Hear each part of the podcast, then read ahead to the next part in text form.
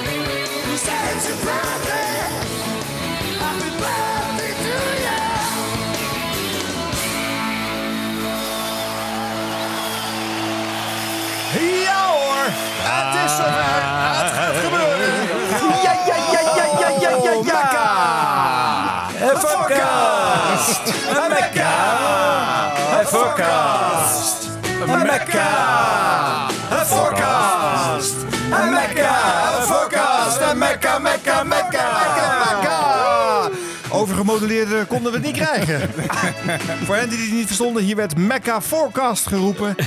En dat is een, eh, een, een hele tijdelijke fusie tussen twee podcasts over eh, eh, gezamenlijke held Paul McCartney. Dat dan weer wel. En dat brengt mij op het feit dat alle luisteraars van deze twee shows hier allemaal in de studio zitten. Dat betekent dat er nog maar twee over zijn. Alleen Ramon bedoel je? Nee, Ramon, Ramon is er notabene bij. Ja, Ramon die is komt straks even aan de beurt. Want die heeft Ja. het eigenlijk voor elkaar gekregen dat wij hier met het hele clubje bij- bijeen zijn. Hè? Ja, en hij, laat alle, hij, fotografeert alles. Hè? Hij legt het vast voor het nageslacht. En dat is dan weer te vinden op uh, beide Uniek. Facebook eh, natuurlijk. Hè? Dus je kan naar Ja. facebook.com slash eh, Podcast en slash eh, Fabpodcast.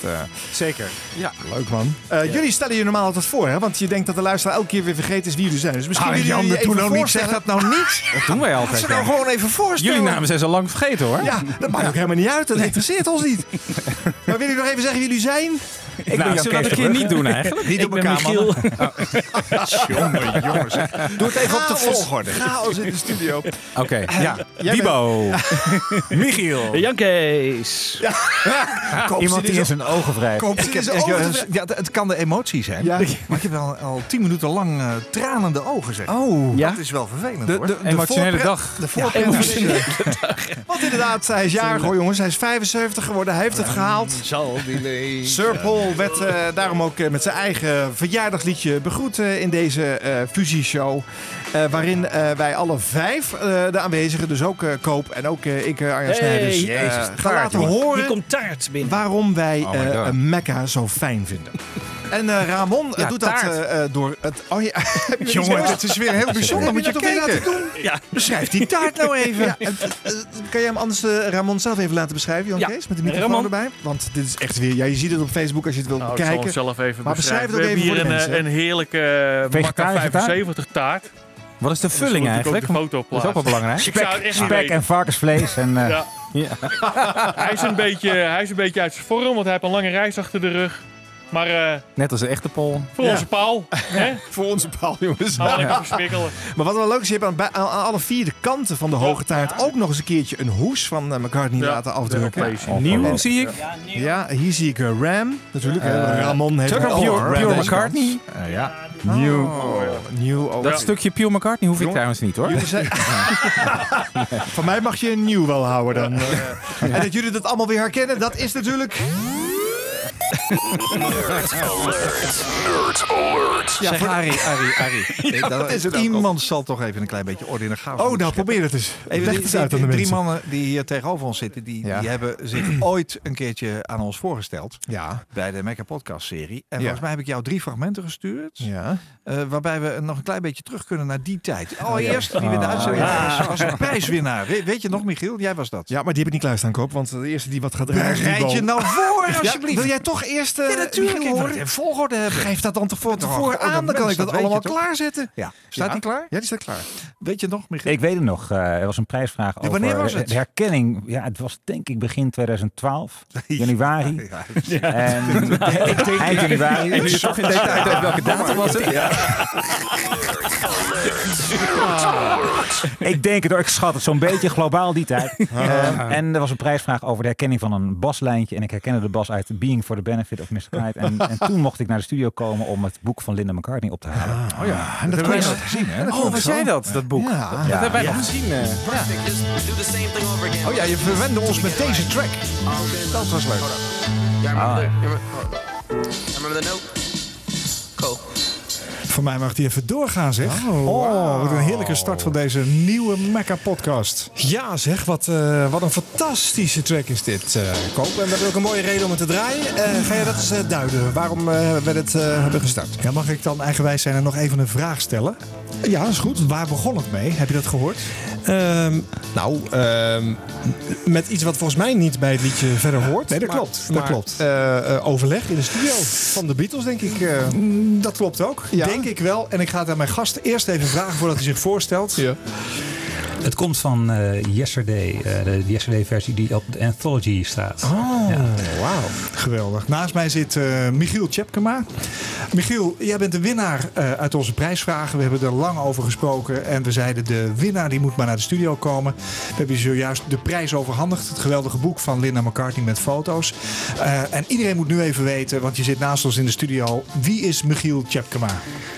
Ik ben eh, 37 jaar, ik woon in Den Haag. eh, en ik ben al sinds mijn twaalfde een enorme McCartney en Beatles fan. Dus eh, Hoe is dat zo gekomen? Dat is altijd leuk om te weten. ja, een, een van de eerste momenten die ik me herinner is dat ik als achtjarig jochie voor de tv zat in mijn pyjama jas en naar Countdown keek. En daar was Penny Lane, het bekende clipje met de Beatles op het paard, eh, was, was erop. En dat was een nummer dat mij onmiddellijk greep. En eigenlijk is daar denk ik mijn liefde stiekem al begonnen. Maar pas vier jaar later werd het heel serieus. En dat viel ook een beetje mooi samen met het moment dat McCartney weer een eerste wereldtour maakt sinds lange tijd. Dus eh, ik weet nog goed, 7 november 1989 was ik voor het eerst bij een concert überhaupt. En dat was dus McCartney eh, in Ahoy. En eh, dat was een onvergetelijke ervaring. Ja. Ja, ja, ja, ja, ja. Zo is dat ooit begonnen. Dus, eh, jongen, jongen. Het begin van mijn radiocarrière. Ja. Want even voor de helderheid. eh, de, de mannen van de Fab Forecast zijn alle drie een keertje te gast geweest in de Mecca podcast. En hebben denk ik daardoor elkaar ook leren kennen. Hè? Dat klopt, zeker. En eh, eh, hebben eh, vervolgens, toen wij stopten koop, wij dreigden te stoppen. Wij, sterker nog, wij stopten na de 64. We beloofden Oh te ja, stoppen. ja, dat was het, ja. En toen gingen die mannen verder, maar dan met het hele Beatle-oeuvre. Wij hadden ons tot één van de vier mannen eh, beperkt.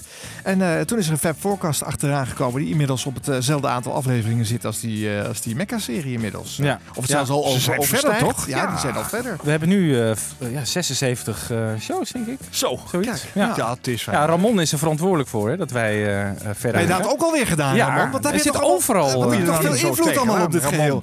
En jij was zeker niet eens met dat wij stopten waarschijnlijk hè, in de tijd. Nee, dat vond je niet goed, hè? Nee. Maar ja, wij, wij doen niet aan doubleurs. En op een gegeven moment is dat een keertje op natuurlijk. Hè? Dus wij wilden alle nummers... eh, eh, ja, we hadden wel eens een keer een werkversie of een, of een demo. Of een, dat kon dan wel. Maar niet vijf keer hetzelfde liedje starten. Want dat had je al gehoord. Dus, Ah, eh, goed. Introductie van Michiel. Ja. Dan gaan we toch maar verder, want laten we dat even afronden. Eh, Jan Kees en ik kenden elkaar al. Ja. Eh, uit al lang verleden. En, en Jan Kees stond bekend om het verzamelen van eh McCartney-materiaal. Filmpjes, want jij zat heel dicht bij het vuur toen. Wanneer was jij er bij ons voor het eerst? Nou, dat- ik Ja, ben twee, of drie misschien. keer geweest of zo. Maar eh, ik zou niet eens meer weten wanneer de eerste keer was. Dus, eh, Volgens mij in mijn herinnering vrij vroeg. eh de iets van Ja. de twaalfde aflevering van de Mac. Podcast. Ja, het is, Zoiets, het is de twaalfde. Ja. Potverdorie. Twaalfde, denk ik. Dit is echt nerd alert. Dit, eh, dit is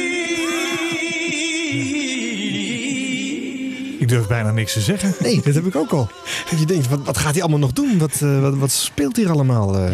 Dit was een mooie versie. Heel mooi. Eh, welkom, lieve luisteraars, bij eh, podcast aflevering 12, in deze hele serie van Mecca Podcast. En Arie, w- wat doen we nu? We, gaan, we zitten toch in de B-kantjes? Ja, ik weet het. Dat hadden we eigenlijk moeten afmaken. Dat gaan we ook nog doen. Beloofd is beloofd. En ik wil het ook, want er komen nog heel veel mooie liedjes. Maar laten we die de volgende keer doen. Want ik dacht, laten we er één keer eventjes tussen uitbreken. Tussen dit ritme. Het ook weer niet te voorspelbaar laten zijn. Wie weet zijn er luisteraars die denken, ik snap het wel met die B-kant. Ik wacht tot ze bij het volgende thema zijn. Oeh, die zijn te laat. Haha, hier is het volgende thema. Ja, we hebben een gast vandaag. Inderdaad, we hebben een gast inderdaad. Eh Jan Kees Terbrugge, goedenavond, goedemorgen, goedemiddag. Dankjewel. Op deze podcast. Eh, ja, misschien wel even aardig dan dat je toch maar even vertelt wie je bent. Want eh, Jan Kees de Brugge ken ik dan weer wel. Ja. Maar eh, eh, wat heeft Jan Kees de Brugge met Paul McCartney?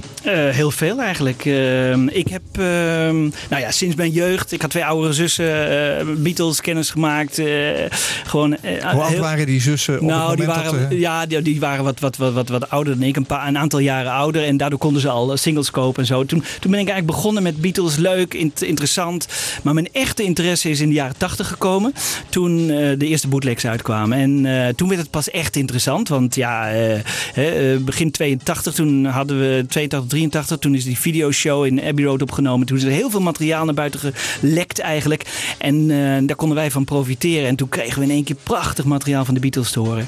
Dus toen ben ik eigenlijk gaan verzamelen. Nou, het werd zo interessant dat ik dacht van... Dit, dit moet eens op de radio komen. Dus toen ben ik naar de AVRO gestapt. Ik had al ooit eens een programma gemaakt over mijn tweede liefde. Dat is, eh dat is deze soundtracks.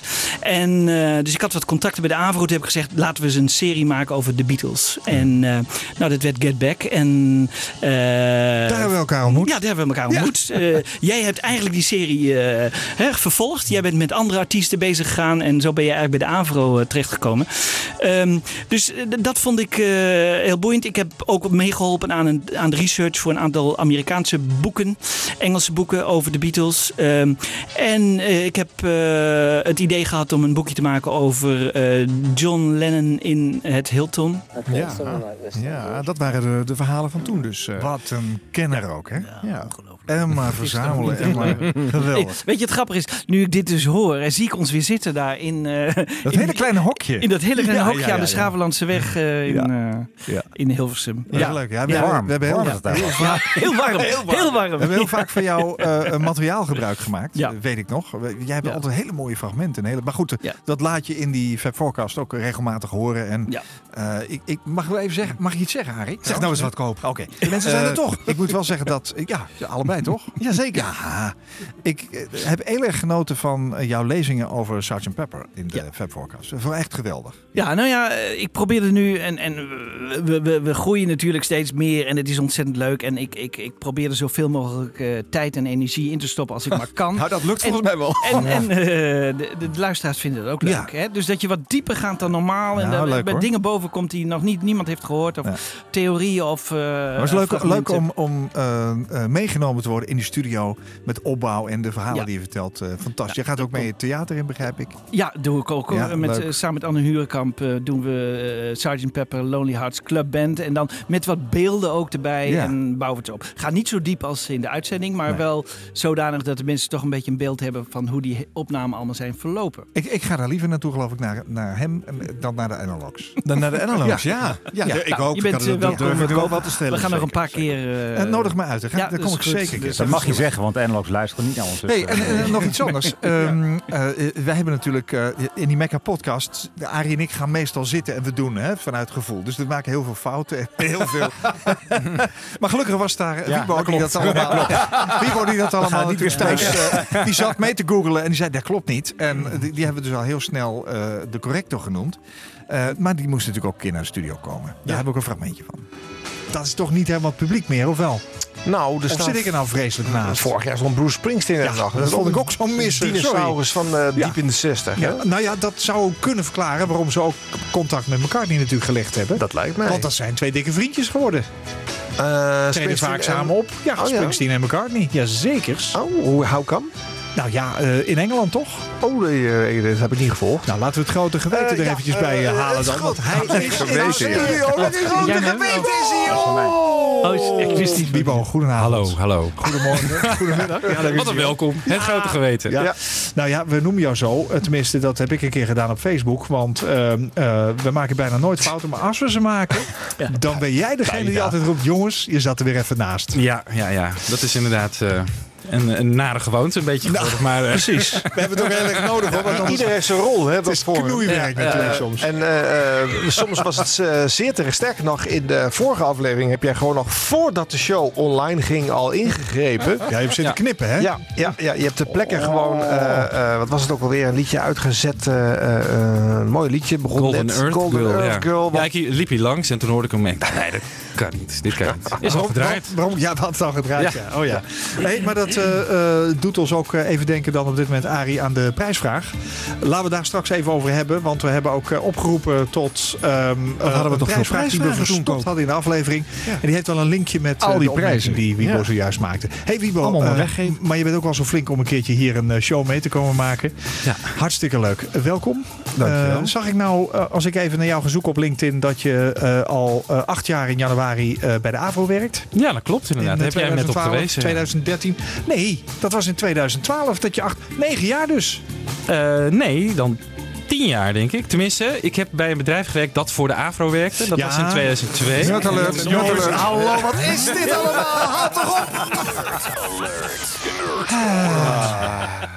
Nou goed, zo ging dat dus inderdaad. Eh, eh, dit waren de eerste keren dat jullie te gast waren in de Mekker Podcast. Leuk. Ehm, j- jullie zijn ook nog allemaal een keertje terug geweest, geloof ik, hè?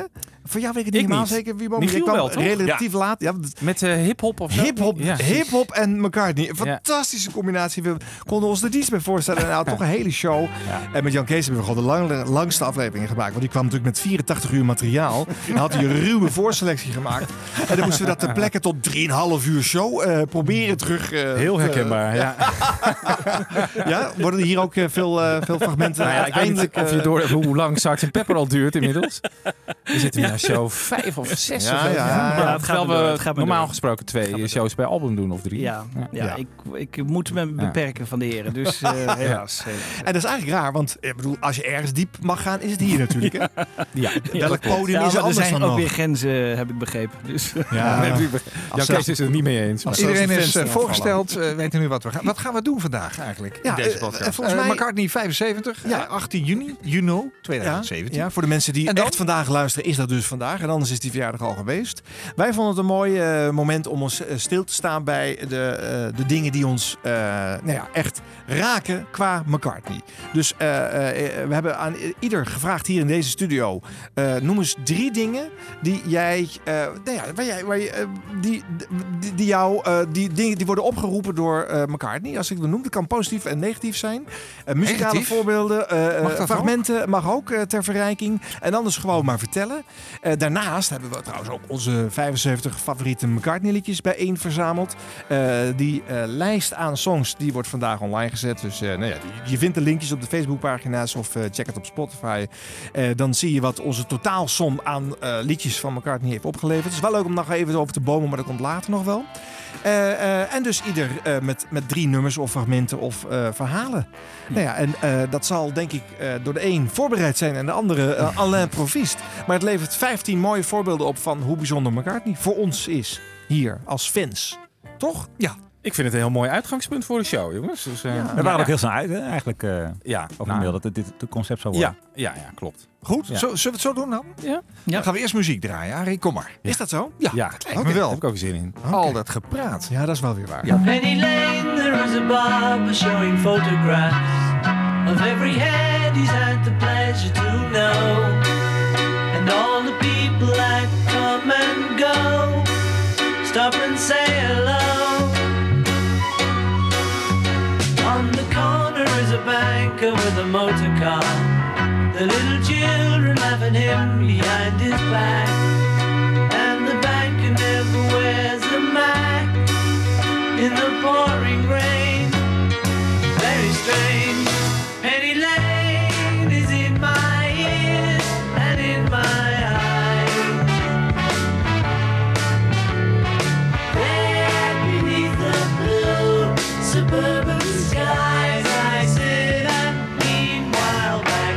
Lane there is a fireman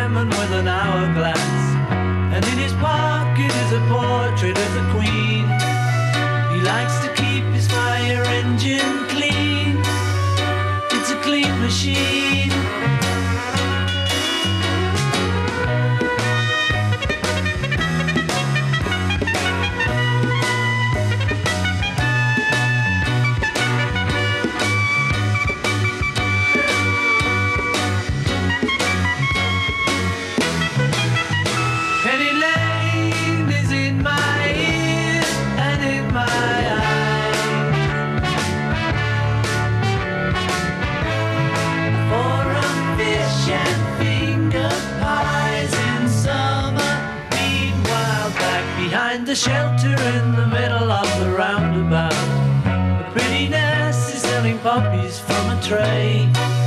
And though she feels as if she's in a play, she is anyway.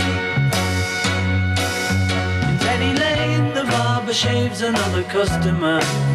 We see the banker sitting waiting for a trim.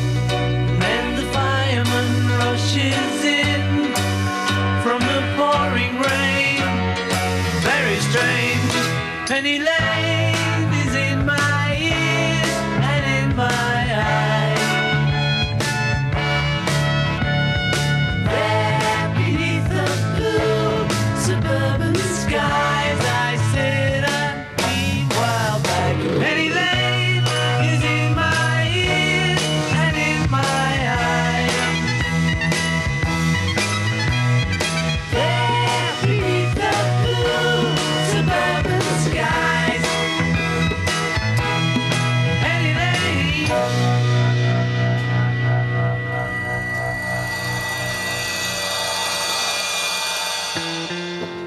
Mooi hoor, is die, deze versie van eh, Penny Lane. eh, de 2017 remix, eh, geloof ik, hè? Vonden jullie het een heel groot verschil, jongens? Nou, Vraag ik altijd maar weer eerlijk. niet, niet, eh, niet mindshocking. Ik vond het niet echt heel bijzonder. Maar Nee, die van One eh, was natuurlijk eh, al heel erg goed, hè? Ja. En maar nu hebben ze toch weer, eh, ja, even, dit is Nerd Alert Fab Forecast style, hoor. Ja, ja, ja, dat mag, hè? ze hebben nu de, de oorspronkelijke vier sporen weer ontdekt, geloof ik. Hè? Die Ja, stonden ergens op maar een dat band. is- is waardoor ze dus onzin. alles weer... Hoezo Ja. ontdekt, jongens? Wat- Ja, eh, want dat is natuurlijk onzin. Want ze hebben natuurlijk... Twintig jaar geleden hebben ze alles al gedigitaliseerd. Alleen eh, binnen die digitale sporen hebben ze denk ik teruggevonden. Want kan me niet voorstellen dat ze toen wat vergeten hebben om eh, over te zetten. Maar het is niet zo dat ze een, een band hebben beluisterd. Dat ze echt. echt nee, eh, ze hebben, ze, ze- die banden mogen ook helemaal niet meer gebruikt worden, heb ik begrepen. Dit is allemaal... Dus eenmalig Ja. is dat gedigitaliseerd. Ja, twintig jaar geleden. En, he- maar heb je het dan ook niet bij eh, eh, een dergelijk proces? Vraag dat speciaal even aan jou, eh, Jan Kees, Ja. omdat jij van de, van de techniek ook wel bent. Ja. Is het niet zo dat bij het digitaliseren 20 jaar geleden al, al kleurverschillen kunnen ontstaan in, in, de, in het geluid? Ja, ze hebben het één op één eh, Ja, maar ja, overgezet. Dat gaat van analoog naar digitaal. Dat, dat, dat is niet één op één. Dat, dat, dat kleurt. Dat is, dat is natuurlijk altijd zo, maar ze hebben het met de originele machines gedaan. Hè? Dus de Ja. originele Fiat Fortrack machines uit Ja. 1967. Ja. Dus beter kun je het eigenlijk niet doen.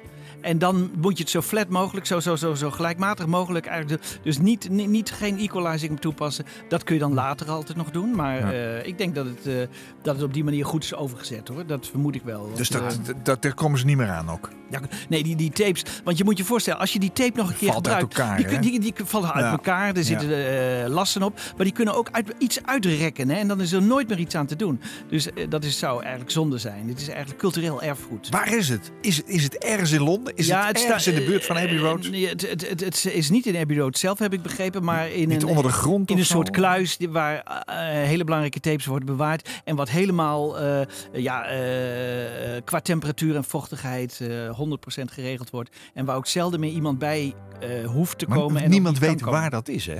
Nou, er zijn wel enkele mensen die weten Ja, nee, waar uiteraard, het is. maar eh, dat kun je dat snap ik wel, ja. Ja. Twintig jaar geleden ook, ja. Twee jaar gezocht. Er is dus helemaal niemand die weet waar het is.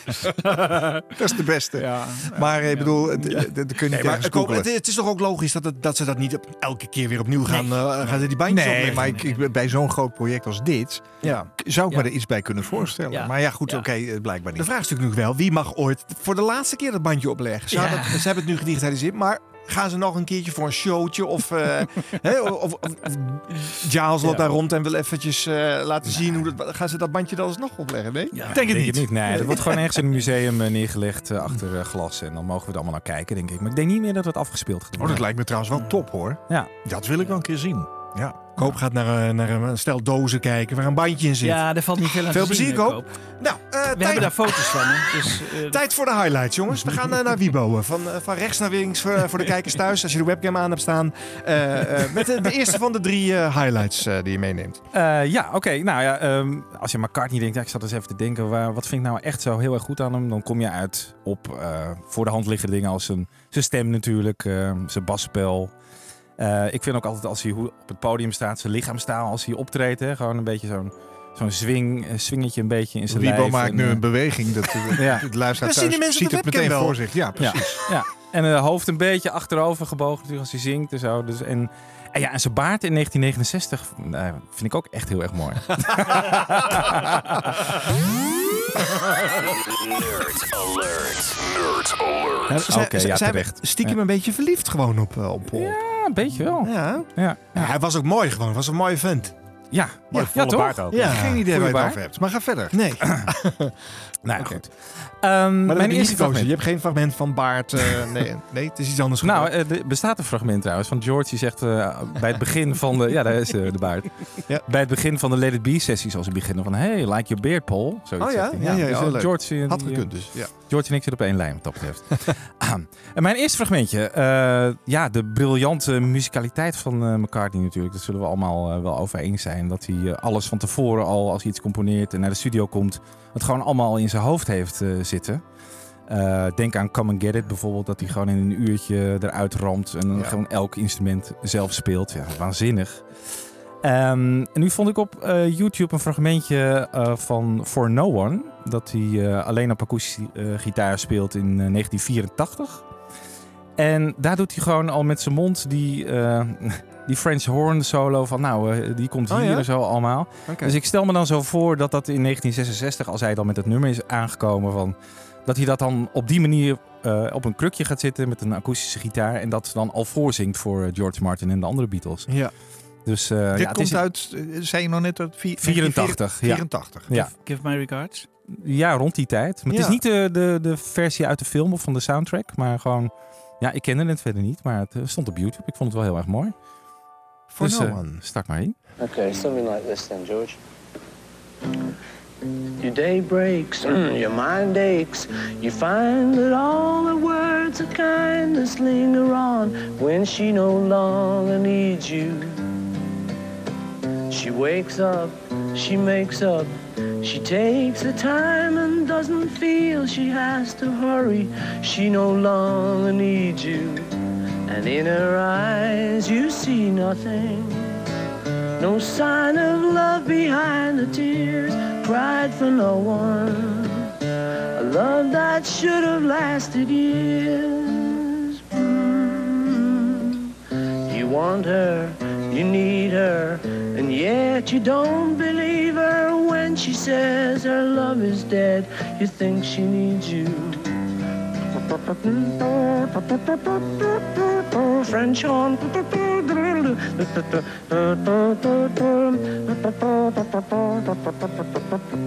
In her eyes you see nothing. No sign of love behind the tears. Cried for no one. Love that should have lasted years. Stay home, she goes out. She says that long ago she knew someone, but now he's gone. She doesn't need him. Your day breaks, your mind aches. There will be times when all the things you said will fill your head. You won't forget her. And in her eyes you see nothing. Sign of love behind the tears. Cried for no one. A love that should have lasted years.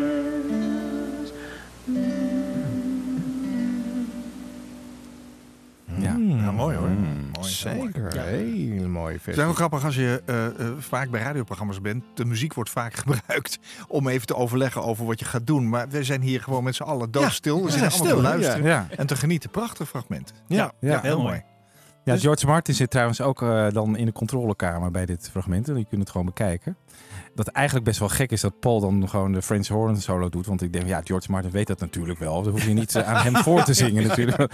eigenlijk een onzin. Het is ook een beetje, een beetje show eh, Ja. van Paul, denk ik hier. Dat, dat, dat Maar komt dat kenmerkt om- hem ook wel. Hè? Ja. Dat, Komt dus omdat er dus kennelijk beeld van Ja. is. Dus hij weet, ik word gefilmd. Dus, Altijd eh, heel erg, ga dat eh, even zelfbewust, hè, bij ja. camera. Ja. Ja. je krijgt echt een andere mekker dan te zien. Maar wat een eh, mooie stem, hè? Hoor je, hoor je die hele lichte vi- vibratie in, Ja. in het hoog? Bijna Dat, dat, dat- ja, precies. heel mooi. Schitterend. Ja. Hoe is, eh, hoor je, heb je ook gehoord, eh, jij speelt al gitaar ook, eh Wiebo? Ja, ja. Hoor je ook dat hij eh, eigenlijk op zijn piano's gitaar speelt, of net andersom? Beetje hij heeft slaan, precies die, hè, ja, maar hij heeft ja. ook die, die, die ondertoon die hij natuurlijk op piano meespeelt uit 66. Dat, dat Die doet hij hier wel op de gitaar. Dat vind ik prachtig. Ja. En één zinnetje doet hij net anders, hè? op de... Oh, dat is me niet opgevallen. Oh, dat- ja, hij, hij heeft een één zinnetje waar hij... Ja, waar die hij even net, anders ja, zingt. Dat, dat Ja, hij net klopt. even anders doet. hij zelden tot nooit, maar dat vind ik altijd heel leuk als hij het nu wel doet. Dus, eh, Even nog, mag ik nog even iets zeggen over, de, over dat, die opmerking van French Horn? Ja. Wij als Beatle-fans hebben niet anders gedaan dan Beatles herdraaien, herbeleven. Maar het kan heel goed zijn, Ringo Starr heb ik dat ook wel eens in een interview horen zeggen, dat ze het jaren niet gehoord hebben. Omdat ze natuurlijk altijd met hun eigen materiaal bezig zijn en Mhm. verder zijn gegaan. Dus dat hij dit speelt, kan best zijn dat dat, dat, dat, dat al, al jaren weer uit zijn systeem was. Ja. Dat hij het terughaalt. Dat wij als fans denken, ja, French Horn, hallo Paul. Dat heb ik, ik heb het gisteren nog gedraaid. Ik weet dat dat een French Horn is. Maar dat hij eh, Dat is ook dit zo. speelt en, Ja. en toch iets Ja. heeft van, wauw, dit is van Hij heeft het vroeger. nummer ook niet Oh, gespeeld meer, horn volgens mij, eh, nadat hij het heeft opgenomen. Want Nee, hij dat heeft niet nee, in een dat- tour nee, gezeten nee, daarvoor. uiteraard niet. Nee, Nee. dat klopt. Dat zou kunnen. Het is wel zo, dat heeft hij ook zelf wel eens in interviews gezegd, dat als je hem nu zou vragen zomaar een nummer te spelen wat niet al in die vaste setlist zit, dan moet hij het ook eerst weer gaan na- opzoeken. Ja. Moet je ook de tekst Ja. weer gaan ja, opzoeken. ja, Ja. ja. Dat vinden Maar wij onbegrijpelijk. Dat maar, hebben andere eh, Beatles ook gezegd. Lennon die moest bij interviews regelmatig... Welk album stond dat dan? En eh, Ringo Ja. Starr heeft onlangs nog eh, gezegd... dat bij, bij het beluisteren van de, de, zeg maar de, de, de pre Sgt. Pepper 50 jaar geleden... dat hij zei, van, dat heb ik al tientallen jaren niet gehoord. Dus die heb ik achter elkaar zitten draaien. Ik denk, hoe kan dat? Ja. Wel? dat maar ik geloof het wel. Ja. Ja. vind ik Ja. wel Maar sterker nog, elkaar die gebruikt toch bij elke show nog autocue. Voor al zijn nummers. Dus hij... Is het zo? Ja, Oh, hij is, ja? eh, ja, ja, ja, klopt ja. duizenden liedjes, joh. ja, Dat, is, dat, dat Ja. begrijp ik ook Ja. wel. Ja, wij al duizend, maar hij speelt natuurlijk. eh, hij gebruikt maar een pool van honderd eh, nummers. eh, waar Ja, maar hij dan nou nog- al eh, drie decennia mee toert. Nee, maar dat is, ik durf mijn hand ervoor in het vuur te steken dat het meeste uit zijn hoofd doet. Maar dat is natuurlijk ook iets waarvan ik wil niks mis laten gaan. Nee, ja, Mocht ik het vergeten, staat Ja, het voor me. nee. Precies.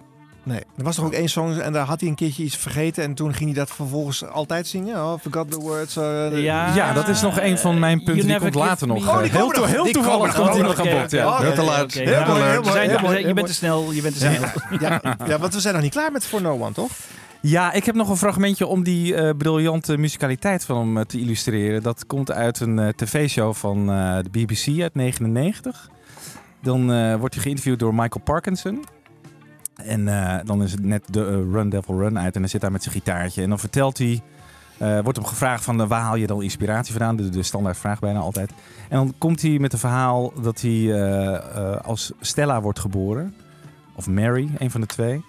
eh, in het ziekenhuis. En dat hij daar dan schilderijen in de ziekenhuiskamer eh, ziet, Oh ja. ziet hangen. Picasso. En dan speelt hij daar. En, en, nou ja, hij start maar in. Hij vertelt het zelf een beetje. Hij start, eh, vertelt zelf een beetje hoe hij het eh, heeft gecomponeerd. En daarna speelt hij dat nummer. En let erop hoe mooi die fluit. Het is echt ongelooflijk.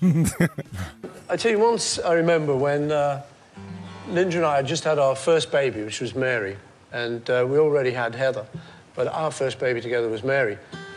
And uh, Mary was born, and um, I was at the hospital basically the whole week, you know, just while Linda recovered and took it easy, and we like the chips in this place too. so we were sitting around all week and just enjoying just having had this lovely baby. And um, there was this Picasso print on the wall uh, of an old man playing a guitar. And I looked at it all week, and towards the end of the week, I thought, what chord's he playing? You know, I'm a guitar but what, what is he playing? I noticed he just had two fingers here. You get that chord there, guys? Just two fingers there. And so I thought, well, I'll try and see, you know, what the chord is and if it sounds any good. So, so ooh, that's nice, you know. So then I tried to, I used that as the inspiration and tried to write a song that only had used two fingers. So I'll play a bit of that. Please. Note carefully, two fingers all the time. my hand never leaves my wrist. It goes. Um,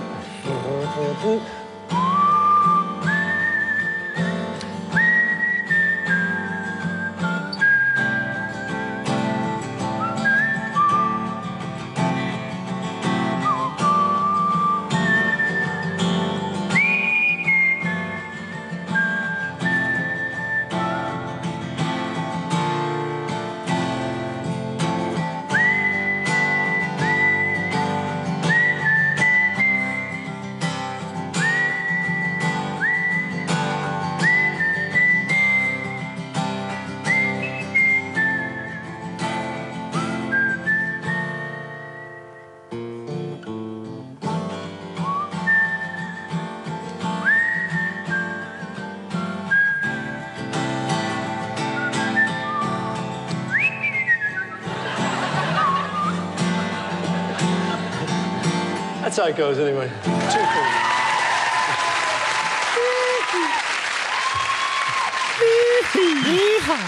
Hij is wel leuk. Ik vind, ik vind hem dan ook echt wel, ik vind hem ook echt wel grappig. en charmant je- en ja, ja. ja, maar Ja. Ik vind, ook al, weet je, een van de dingen waar ik me wel eens aan erg is, al die, die, die pure bewustheid van zijn grootheid. Hè? En, oh. Maar ik vind hem, eh, dat bleek ook uit die radioshow die hij gemaakt heeft, natuurlijk wel, dat, dat hij gewoon echt hele lollige dingen kan zeggen Ja. en kan doen. En, en met die stemmetjes, en hoeft hij voor mij niet te vaak doen, maar zoals hij hier zit te vertellen en dan even zo op dat publiek acteren. Let op, hè? ik doe het echt met twee vingers. Hè? Dat is zo geinig. En dat vind ik zo natuurlijk. Doet hij veel te weinig. Ja, ja, Ja. Je dat? dit is juist eh, charmant. We hebben in de Mecca podcast ook wel eens dat fragment laten horen. Dat staat volgens mij ook op een Oeboe Jubu B-kantje op een eh, zo'n maxi-singeltje uit 97. Dat hij dan eh, een camerateam rondleidt en dat hij dan eventjes... eh, Op zijn Mellotron. Oh ja, Mellotron. ja, Ja. ook zo grappig. Ja, Dat is heel dat is ook grappig. heel leuk. ja. Dan is hij charmant, dan is hij leuk. Maar En, heeft hij, eh, dan vindt hij het zelf ook leuk, denk ik.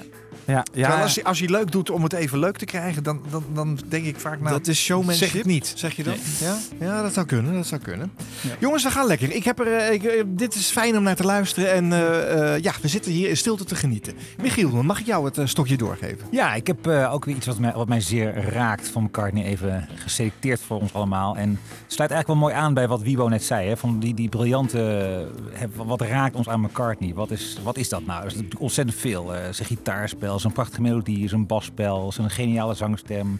Schitterende albums, verzint allemaal maar. Ehm, maar ik heb iets verzonnen, of ik ben op iets gestuurd waarvan ik denk van... God, dat is eigenlijk wel zeer typerend voor McCartney. Maar niemand heeft het er ooit over. En dat is dat McCartney ja, woorden gebruikt die je niet in een woordenboek terugvindt.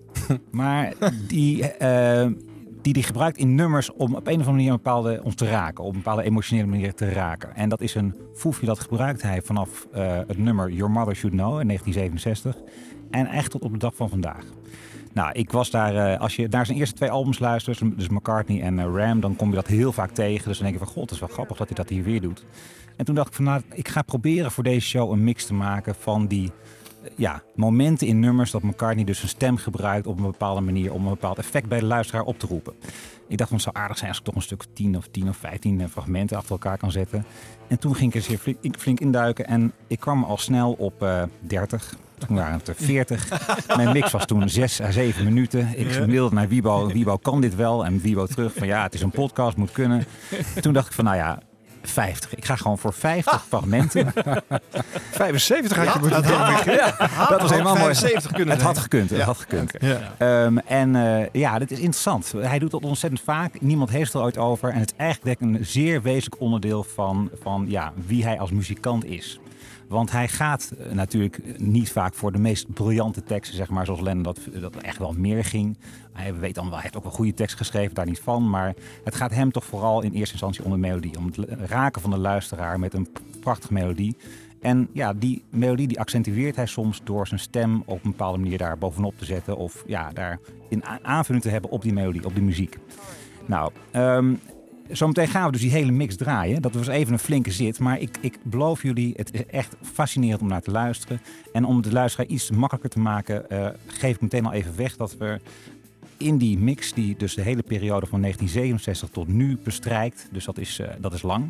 Ehm, 50 jaar. 50 jaar. Eh, dat, die, dat er globaal drie fases zijn te ontdekken. In, die, in, die, in de manier waarop hij die stem gebruikt. En de eerste fase, die zou ik de da da da da. Kaka, kaka, kaka, kaka, kaka, kaka. De fase willen noemen. Dat is een goede, goede naam wel. Ja, dat is een goeie. Ik schrijf even mee. En die begint dus in, eh, met Your Mother Should Know in 1967 en eindigt met Dark Room in 1980. En wat, wat kenmerkt deze fase? Nou, eigenlijk dat je eh, gewoon een enorme variëteit aan geluiden hebt, aan momenten in een nummer waarin hij dat geluid inzet. Hij doet het soms bovenop een gitaarsolo, soms los ervan, soms is het een heel coupletje, soms is het een heel, eh, ja, een heel refrein zelfs. Ehm, vaak is het in ieder geval een integraal echt belangrijk onderdeel van een nummer. Dat is de eerste fase. En de tweede fase is eigenlijk heel kort, maar wel significant. Eh, dat is de fase 1982-1983. Dan doet hij op twee albums achter elkaar, Tug of War en Pipes of Peace, ehm, gebruikt hij de eh, eh, manier om, om eh, Ja. en dat herkennen we misschien wel. Ja, ja, die ja, weet- Hoe, hoe heette die eerste fase ook alweer? Dat was de Tadada, tadada, Nee, tadada. kakaka. Da da da Da. Ja, dat, ja, ik heb hem weer. Ja, bedankt. Alert. Alert. Ik ben zo benieuwd naar de derde fase. Nog even over die tweede fase. Oh, want hij, hij, hij plagieert zichzelf eigenlijk dus in twee, twee platen achter elkaar. Met dezelfde soort, dezelfde klanken. En dat eh, zie je hem eigenlijk daarna nooit meer doen. Dus het is wel, maar ook echt nog steeds een heel belangrijk onderdeel van het nummer. Ah, het is ook min of meer op hetzelfde moment opgenomen, hè? Die twee Ja, precies. Dat zijn er een ja, zeker. Ehm, en dan de derde fase, die is eigenlijk het minst bijzonder. Hij varieert nog wel een beetje in klanken. Eh, maar het, is, het appelleert wel minder sterk aan de emotie van de luisteraar, vind ik zelf. Dan, zeker minder dan in de beginfase. Het is vaak ook een minder integraal onderdeel van het nummer. Vaak ook iets minder sterk. Ehm, en nou ja, hier is een bekend voorbeeld voor We All Stand Together met bom, bom, bom. Maar ook eh, eh, in heel veel andere nummers gebruikt hij de oeh-klank. Oeh. En ehm, daarom zou ik deze fase gewoon de oeh-fase ja. noemen. Ja. Dat is een mooie naam ervoor. Ja. Ja. Nou, dat is dus een, eh, een lange mix. Ehm, maar ik zou zeggen, ik heb min of meer op, op eh chronologische volgorde gezet. Niet helemaal. Eh, omdat ik gewoon wil beginnen met, met Your Mother Should Know. Dat is het eerste moment waarin hij dit echt gebruikt. En het later ontdekt. En het lijkt wel alsof hij het later... Ja, alsof hij het ontdekt van ja, op, op deze manier kan ik ook muziek maken. En daarom valt hij er zo vaak op terug, ook in latere nummers. Maar we gaan maar gewoon draaien. De Wordless McCartney Mix 2017.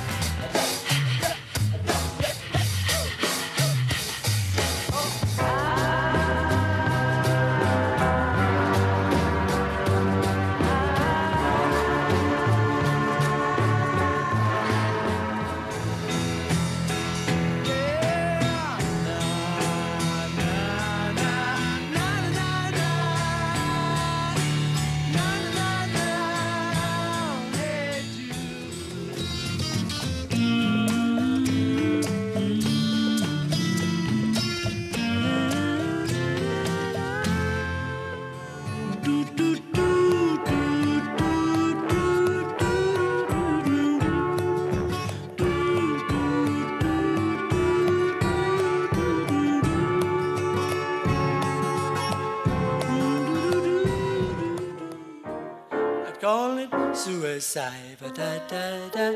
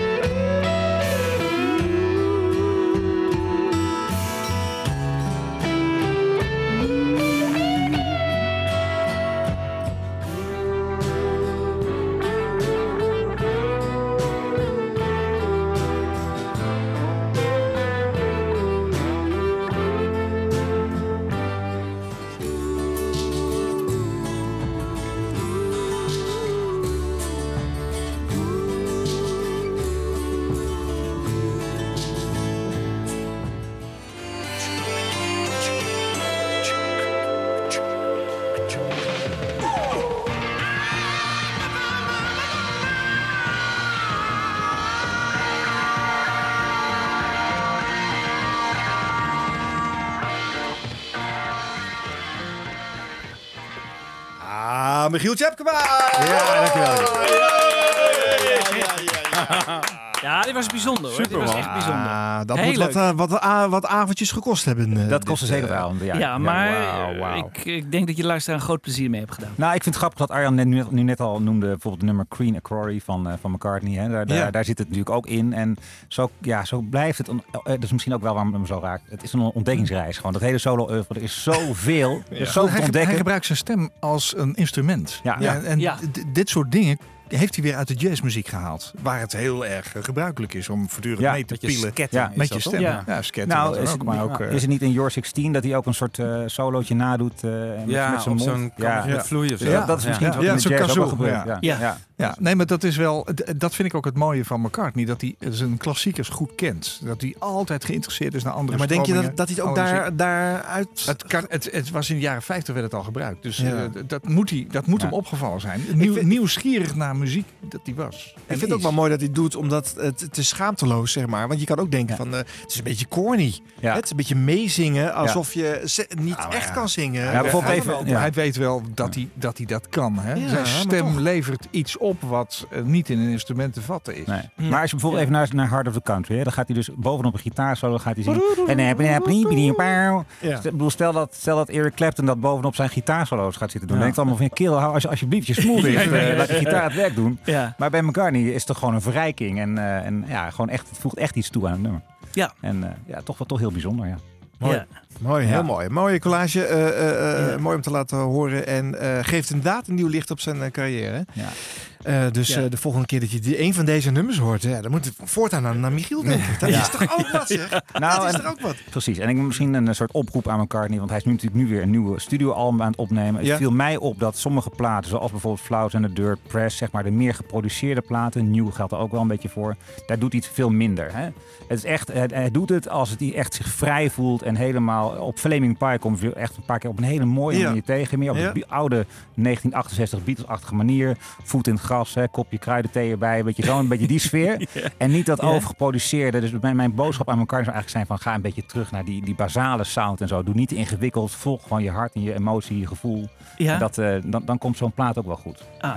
Dus een beetje anders dan een beetje weg van de nieuw eh, overgeproduceerde sound. Nee. Ja. Dat, dat zijn misschien wel bijtende grootheden. Hè? Ja. Dat er ook Ja. geproduceerde, dan is er geen ruimte, geen adem om, Om je- gewoon eh, even mee te doen eh, met iets. Ja. eh. Ja. Ja. Interessant. Leuk hoor. We schuiven door in de studio. We komen bij Jan Kees. Ja. Ik, eh, ik wou het even hebben over Babyface. Eh, we, jullie kennen misschien het nummer Babyface. Hè? En, en een aantal eh, jaren geleden, als McCartney soms Hey Jude begon, hè, in een live concert, dan begon hij even Babyface te spelen. En dan deed hij alsof dat een soort weggooinummer was. Hè, van Ja. jongens, dat stelt helemaal niks voor. Hè, dat is niks. Terwijl hij een prachtige versie in 74 heeft opgenomen. Nou, eh, ik dacht altijd, de, de nummer vond ik zo mooi. Dat was op bootleg te verschenen. Hè. Dat kwam uit One Hand Clapping, een film die nooit verschenen is. En daarin speelde hij eh, met een orkest in Amerika eh, Babyface. Maar daar zat hij op een gegeven moment zelf doorheen te lullen. Dus dat was natuurlijk altijd heel jammer. Terwijl ik het zo'n prachtig nummer vond. Ja. Nou, totdat eh Venus en Mars uitkwam in de heruitgave bij McCartney zelf. En daar zat het op, maar daar zat het weer slecht op. Want eh, eh, daar speelde de, de, de, de tape eigenlijk 2% te, te langzaam. Dus dat was al lelijk. En, en, en, en, het- en het Ho, ho, ho, ho. Dit is weer gebeurd, mensen. Oh.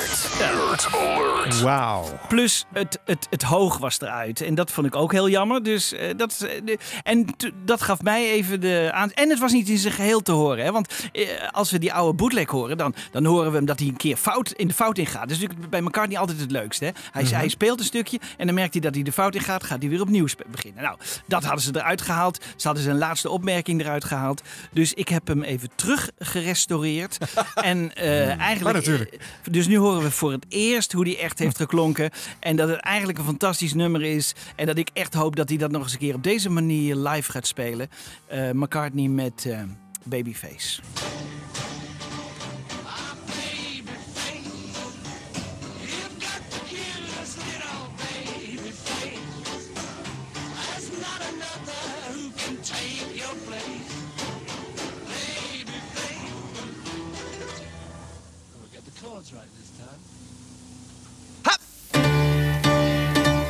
Oh, baby face, you've got the cutest little baby face. There's not another who can take your place. Oh, baby face, my poor heart is jumping. You sure have started something, baby face. I'm up in heaven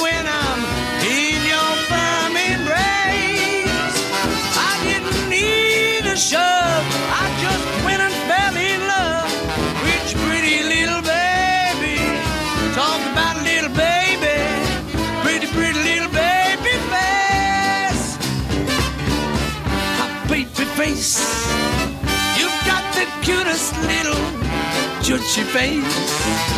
There's not another who can take your place. My baby, baby face. Well, my heart is jumping because you know you went and started something, baby face. I'm up in heaven when I'm in your firm embrace. I didn't need a shove cause I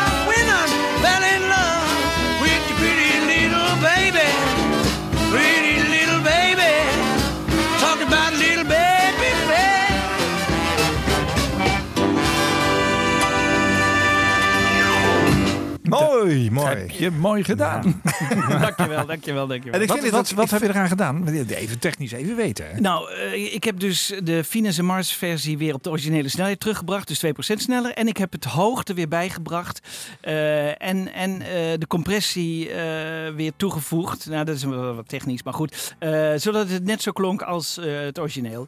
Eh, op de, op de one-hand clapping. Ik vond het ook super jammer hoor, bij die re-release dan zo'n box dat dat dan weer niet goed op staat. En je weet, dan, dan komt het ook niet meer. Dus we niet meer uit, eh, Nee. uit eh, eh, MPL. Nee. Gaan we gewoon niet meer meemaken. Nee, niet meer. En dan gaat het natuurlijk ook nooit meer live spelen dit, hè? Dat is duidelijk, Jan Kees. Ja, drie- Ja, het is jammer, drie- het is jammer. Drie Het is jammer. noten en dan... Oh, nee, nee, Hey, nee, Jude. nee. En dan, wij zijn... Als je, daar, als je daar voor het eerst heen zou gaan, denk je... Oh, maar ga je zonder spelen? Nee, het wordt toch weer all the ladies en all the boys. En, nou ja, goed. Ach. Koop. Koop. Neem ons eens mee, jongen. Iets wat eh, jou raakt. Nou, wat, wat mij raakt is toch vooral het studiowerk tijdens de Beatles-periode. Want daar is veel materiaal van eh, beschikbaar. En ik kan me heerlijk laten meevoeren eh, eh, naar die, die prachtige plek in eh, Londen. eh, die Abbey Road Studio 2, waar ze dan in dat hoekje gestaan hebben. En eh, eh, ik zie ze daar achter de piano zitten. Ik zie ze daar spelen rondom elkaar. Eh, niet wetend dat er buiten een boze wereld is. En McCartney is er altijd heel erg sterk en gepassioneerd in geweest. Om datgene wat hij in zijn hoofd heeft gehad. Hebben al eerder gezegd. Wat dat betreft lijkt hij wel een klein beetje op Brian Wilson. Die ook een melodie al in zijn hoofd hoorde spelen. En hem alleen maar na hoefde te spelen om hem op te kunnen nemen. En McCartney heeft dat ook een beetje. En eh, ik heb een fragmentje gevonden van eh, Helter Skelter. Wat in de periode dat dit opgenomen werd. En dan, dan moet je even naar 1968 in eh, juli. Eh, tijdens de opnames van Cry Baby Cry. Want daar speelt hij in de achtergrond terwijl er gepraat wordt in de studio. eh, eh, dit liedje wat, wat dan nog een beetje een bluesachtige jam is. Laat maar even luisteren naar die, die studio momenten uit juli 1968. To see him out. Yeah, and then, then Victor does a, a sort of um, chipmunk's voice doing. Um, That's all, folks. That's all, folks. And he keeps on going on and on. And then, in fact, we. voice is saying, one of those, look after yourselves. Look after yourselves. Just all the time, we got look after yourselves. Bye for now. We could, we could add that. Yeah. We'll have a, let, let you have a know, listen. because that this is the last thing that happened after the overture and everything. We wanted God Save the Queen jokey. That's all, folks, like the cartoon. We made it up from using Hammond, the Lowry organ and piano. No, no, but we thought if we're going to have an ending, you know, for them to go out on. So a very squeamy voice. Look after yourself. Did you hear what they got? Because yeah, okay, it but sounds, it sounds rather a ridiculous. Whispered, It but so loud that when they went out, it was just really. Look after yourselves. Look after yourselves. Yeah, they really want to get out. You know. Mm, yeah, I'll listen to it, but I just. It's, thought- it's like yeah. a sort of, a, it's like one of those Tom and Jerry things. Yeah. So that was good, though.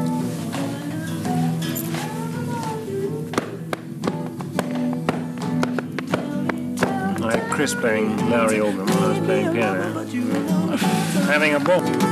Tell me, tell me, tell me the answer. You may be a lover, but you ain't no dancer. Look out,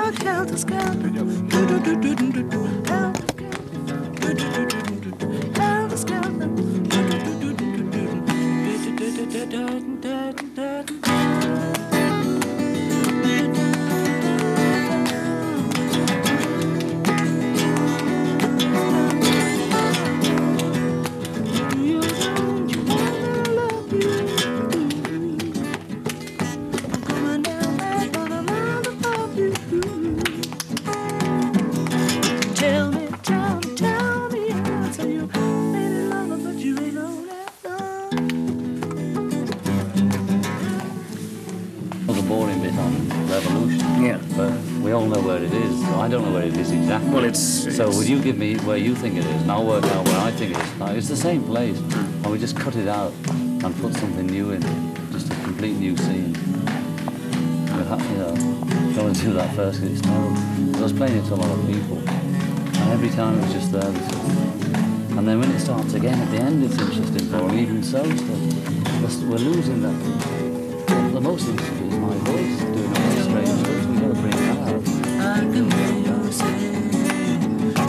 never, never, never, never, never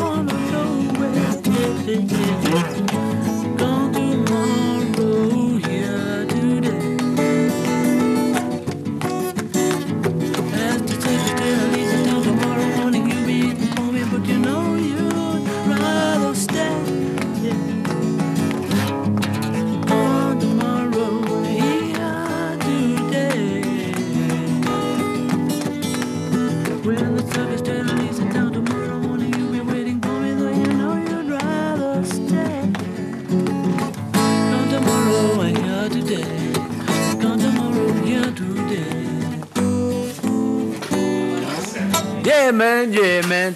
about enough, Max.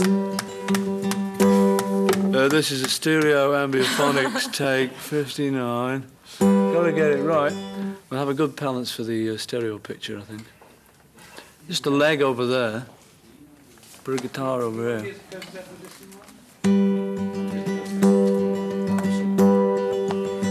It looks about right. Hier wordt het allemaal geboren, hè? En daar ben je dan bij. Ken Scott was de technicus. En George Martin, je hoorde hem praten met eh, John Lennon. Hoorde ik ook Joko nog? Eh, Ja. ja, ja. ja, ja, Ergens, eh, ja. Oh, ik krijg ja. meteen, eh, moet, iedereen moet meteen water drinken hier. Ja.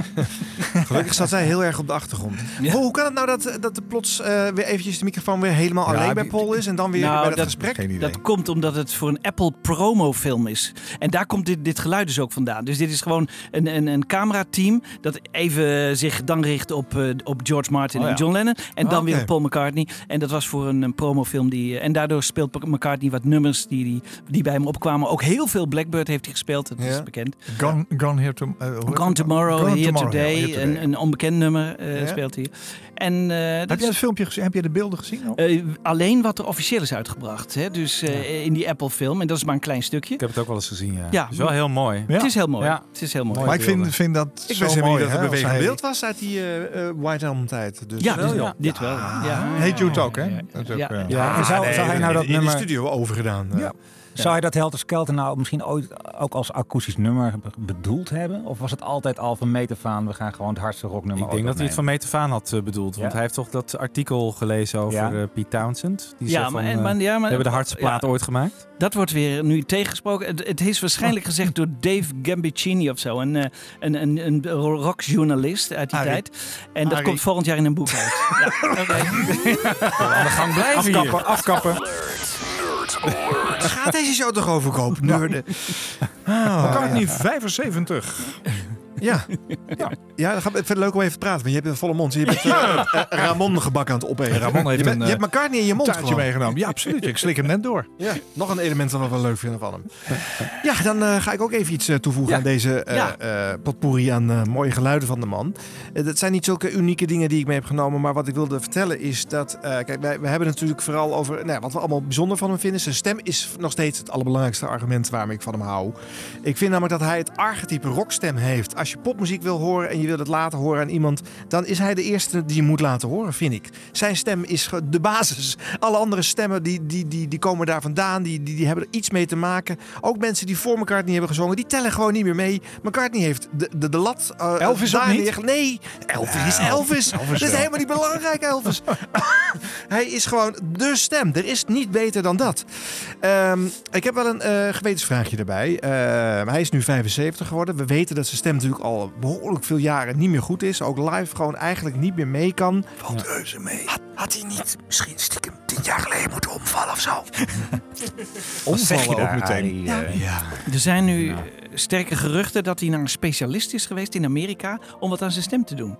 En Oh eh, ja? dat het in Japan nu al beter klinkt. Dus eh, wie weet. eh, Kan Maar ik heb laatst een interview met hem gezien. Waarbij hij eh, voor de Japanse fans en zo op Facebook. Dat hij wat vragen uit een, eh, trommeltje tovert en, en hoe die dan praat. Ja. Dat klinkt echt een stuk beter dan Oh ja? wat ik eh, uit de interview. Want zijn praatstem was ook gewoon weg. Ja, die is ook weg. Ja. Ik vond gewoon, ik, deed, ik, kreeg, ik kreeg gewoon verdriet als ik gewoon alleen Ja. naar hem moest Ja. luisteren. Want dan hoorde je gewoon dat hij tijdens het interview moeite moest doen Ja. om genoeg volume te kunnen leggen om zelfs maar verstaanbaar te Ja, blijven. en dat maakt het ook zo pijnlijk, denk Ja. ik. Omdat die stem ooit zo'n powerhouse was. Ja. Dat het gewoon, ja, Nou, is, het verval. nou, ik vraag dit ook mede omdat vorig jaar is een andere muzikale held van mij overleden, Prince. Eh, eh, te vroeg, eh, niet bedacht, op zijn eh, 57ste. Ehm, hij heeft zijn stem tot het laatste moment eigenlijk wel goed gehouden. Eh, de- ik heb één stukje van een liedje van Prince meegenomen waarbij je het eerste verval zou kunnen benoemen, naar mijn gevoel. Hè? Eh, een, een lot wat ons als fans dus nu bespaard is gebleven, want eh, eh, ja, hij kan geen dingen meer opnemen. Sunrise, sunset. Never needed anyone, now I need a rest. Ja. The illusion of you Ja. draining my Hoogtoontjes, ja. soul. Ja. Maar bij McCartney was het dus al aan de gang. Wat bij mij opviel, 89 tijdens die tour. Ja, Nou, vond je dat toen, toen al, Ja, eh, toen begon het al. Als je toen Maybe I'm a Meest hoorde, dat, Ja. dat klonk eigenlijk al toen al Ja, niet maar dat meer. nummer is gewoon altijd Ja. te moeilijk geweest om live te spelen. Hij Ik vind zelf nu namelijk Tripping the Live Fantastic vind ik bijna een verademing. Dat is een live plaat waar ik nooit heel veel mee heb gehad. Maar een verademing vergeleken met zijn recente live. Zeker, Ja, zeker. Want daar, die stem, ja, die is er nog gewoon. Hè? Ja. Hij is er nog wel, ja. Maar het verval is daar wel uh, hoor, vind ja. ik. Al Ja. behoorlijk. Maar en op plaats vind ik het tot en met Memory Almost Full eh, eh, gewoon goed. Ja. Eh, daar, Ja, ja. Je hoort daar, er komt een klein beetje leeftijd bij in sommige nummers. Ja. Maar dat is charmant. Dat, is, dat vind ik nog niet verval. En, en Arie, en bijvoorbeeld een nummer als Early Days. Hè? Heb je daar ook problemen mee? Want daar vind ik zeg maar een beetje de Johnny Cash-achtige manier. Daar, daar, je kan ook stijlvol oud worden. Nou ja, daar, daar speel je dat dan maar uit, zeg maar. Hè. Ik heb, ik heb niet meer, je kan het ook niet meer zingen zoals ik vroeger zong. En dan vind ik het wel weer mooi. Ja. Daar heeft hij het ook niet geprobeerd op te poetsen of te, te Nee, dat wilde hij wel, hè? Hm? Dat wilde hij wel. Ja, de dat was producer het zei, plan. nee, dit moet het gewoon Ja. zo blijven. Dat, was, dat is McCartney, hè? Die wil dat natuurlijk zelf altijd perfect en mooi. Ja. En, eh, nee, Ja. goed. Eh, even iets waar hij dan wel eh, mooi bij stem is. Single Pigeon hebben we al een keer gedraaid. Dus ik heb natuurlijk een, een, een early take eruit gehaald.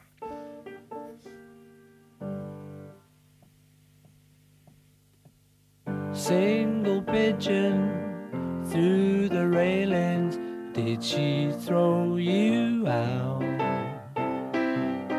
Sunday morning fight about Saturday night.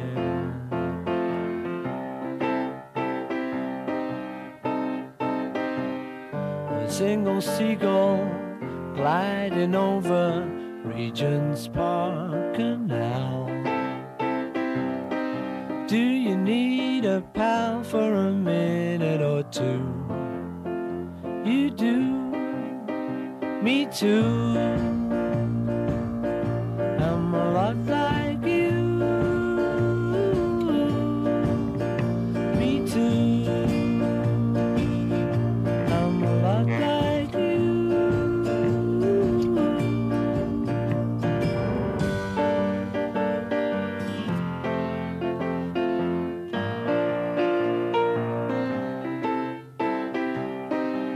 She turf you out in the cold morning rain again? Me too.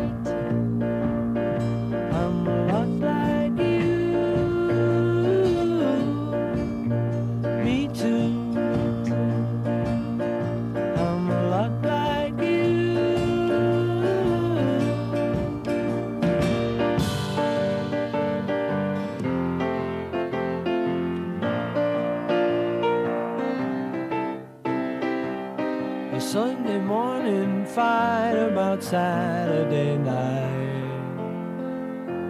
Ja, op zich zomaar een liedje, maar eh, hij Mooi staat klein wel, liedje. eh, ja, Ja. hij staat hoog in mijn eh eh, Mecca 75, die ik speciaal heb eh, samengesteld voor eh, deze verjaardag. Dat hebben we allemaal gedaan, de 75 favoriete liedjes neerzetten.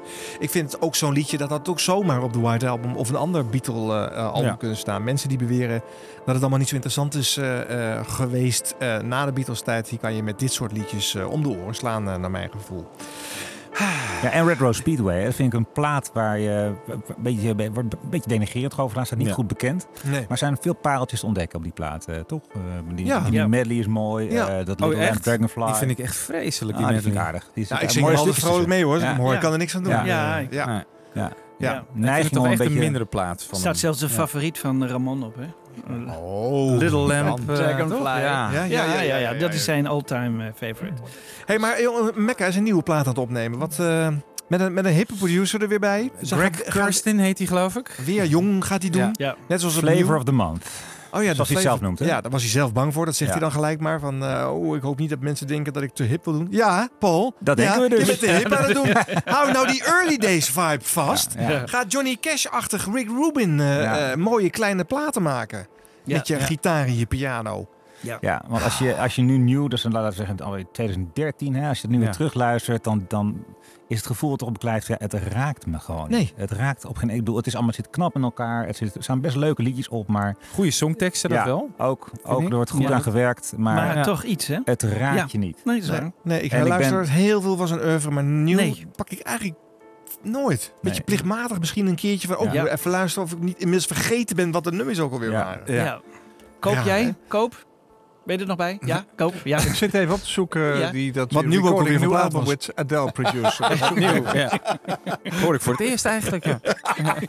Nee, hebben we wel behandeld in de Mac Podcast, Oh, jongens. Ja, allemaal liedjes verdraaid. Wie boven komen weer bij jou als wij dit eh, rondje in deze prachtige studio eh, zo blijven vervolmaken? Ja, ik heb bij Paul altijd het idee ehm, dat ik hem nooit echt helemaal goed ken. Zo, hij heeft natuurlijk een heel groot eh, soort persoonlijkheid gewoon voor de, voor de bühne. En eentje die eh, gewoon bij de familie is en bij vrienden.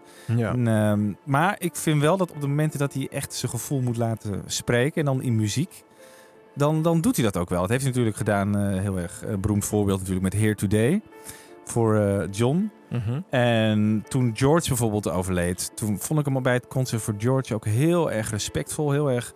En normaal pakt hij altijd gewoon eh, de, de Ja. spotlight. Ja, ja, ja. ja. Daar is hij gewoon niet. echt heel... Ja, nee, is hij echt op de achtergrond. Deze een prachtige uitvoering van All Things Must Pass eh, doet hij daar. Het schijnt ook dat hij in de aanloop naar de dood van George... dat hij heel erg veel voor George heeft betekend. Hè? Dat Ja. hij geloof ik zijn huis Ja? in L.A. ter Ja. beschikking heeft Ja. gesteld. Ja. Om Ja, voor is George hij te- gestorven, hè? Dat is Ja. hij zelf gestorven, ja. Ja. Ja. Ja. Hele mooie vriendendienst. Maar en voor Linda natuurlijk, ja, daar is hij ook, ehm, vind ik hem een hele mooie ehm, wijze, heeft hij haar herdacht door die rock'n'roll plaat op te nemen, Run Devil Run. Dat is wel een van mijn favorieten ook. En daar staat een nummer op. ehm, het is wel een cover, maar Paul die geeft me echt gewoon zo alle ziel en zaligheid eh, zit daarin. Het is in No Other Baby. En als je hem dan ook op een gegeven moment dat hij eh, eh, in de tweede helft van het nummer dan omhoog gaat zingen en dan ja, I don't want no other baby, yeah. Dat, schreeuwt hij echt uit. Gewoon de pijn voel je dan bijna gewoon als hij dat zo zingt. En ja, dat komt dan op dat, soort- op dat momenten komt het echt helemaal binnen. Dus ja, eigenlijk wat mij raakt aan hem is dat hij op de momenten dat hij gevoel moet tonen, dat hij dat ook echt goed doet. En echt op een hele mooie manier.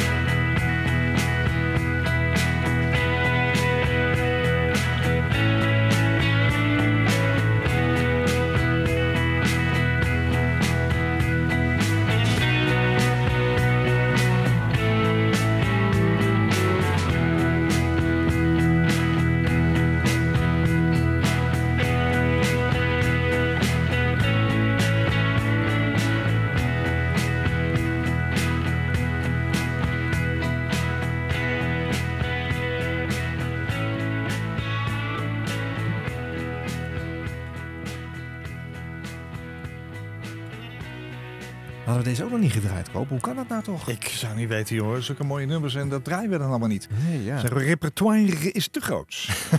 mag, ik, mag ik nog even terugkomen op iets wat jij zei, eh, Wiebo? Ja. Eh, dat ik vind het prima hoor, om, om ehm, eh, te zeggen dat, dat McCartney zoveel respect heeft gehad voor eh, George Harrison. Maar ik, moet ook eerlijk zeggen dat ehm, een van de dingen waar ik me bij hem altijd toch wel een beetje aan erg is, is een ontzettend bewuste marketingstrategie om alles naar zijn eigen hand te zetten. En eh, zo heeft hij na de dood van John Lennon eigenlijk niets dan goeds over de samenwerking tussen hem en John Lennon verteld. Terwijl ik bij John Lennon in al zijn interviews na de Beatles eigenlijk alleen maar gif en boosheid en, en, en, en niet, niet diezelfde warmte die McCartney hem wel toedicht. Eh horen vertellen. En hetzelfde heb ik een beetje bij George Harrison. Als je naar Anthology kijkt, en ik nodig de andere heren uit ook hier een mening over te hebben. En in ieder geval even te, te ventileren. Ehm, eh, dan heb ik het idee dat George Harrison echt, echt door McCartney beschadigd is in de Beatles-periode. En eh, je ziet ze daar bij elkaar zitten in de studio. En George Harrison is denk ik een te groot mens, ook met, met zijn filosofische inslag, om dat te laten merken. Maar je merkt het in hele kleine dingetjes, in, in Mhm. woorden die hij noemt.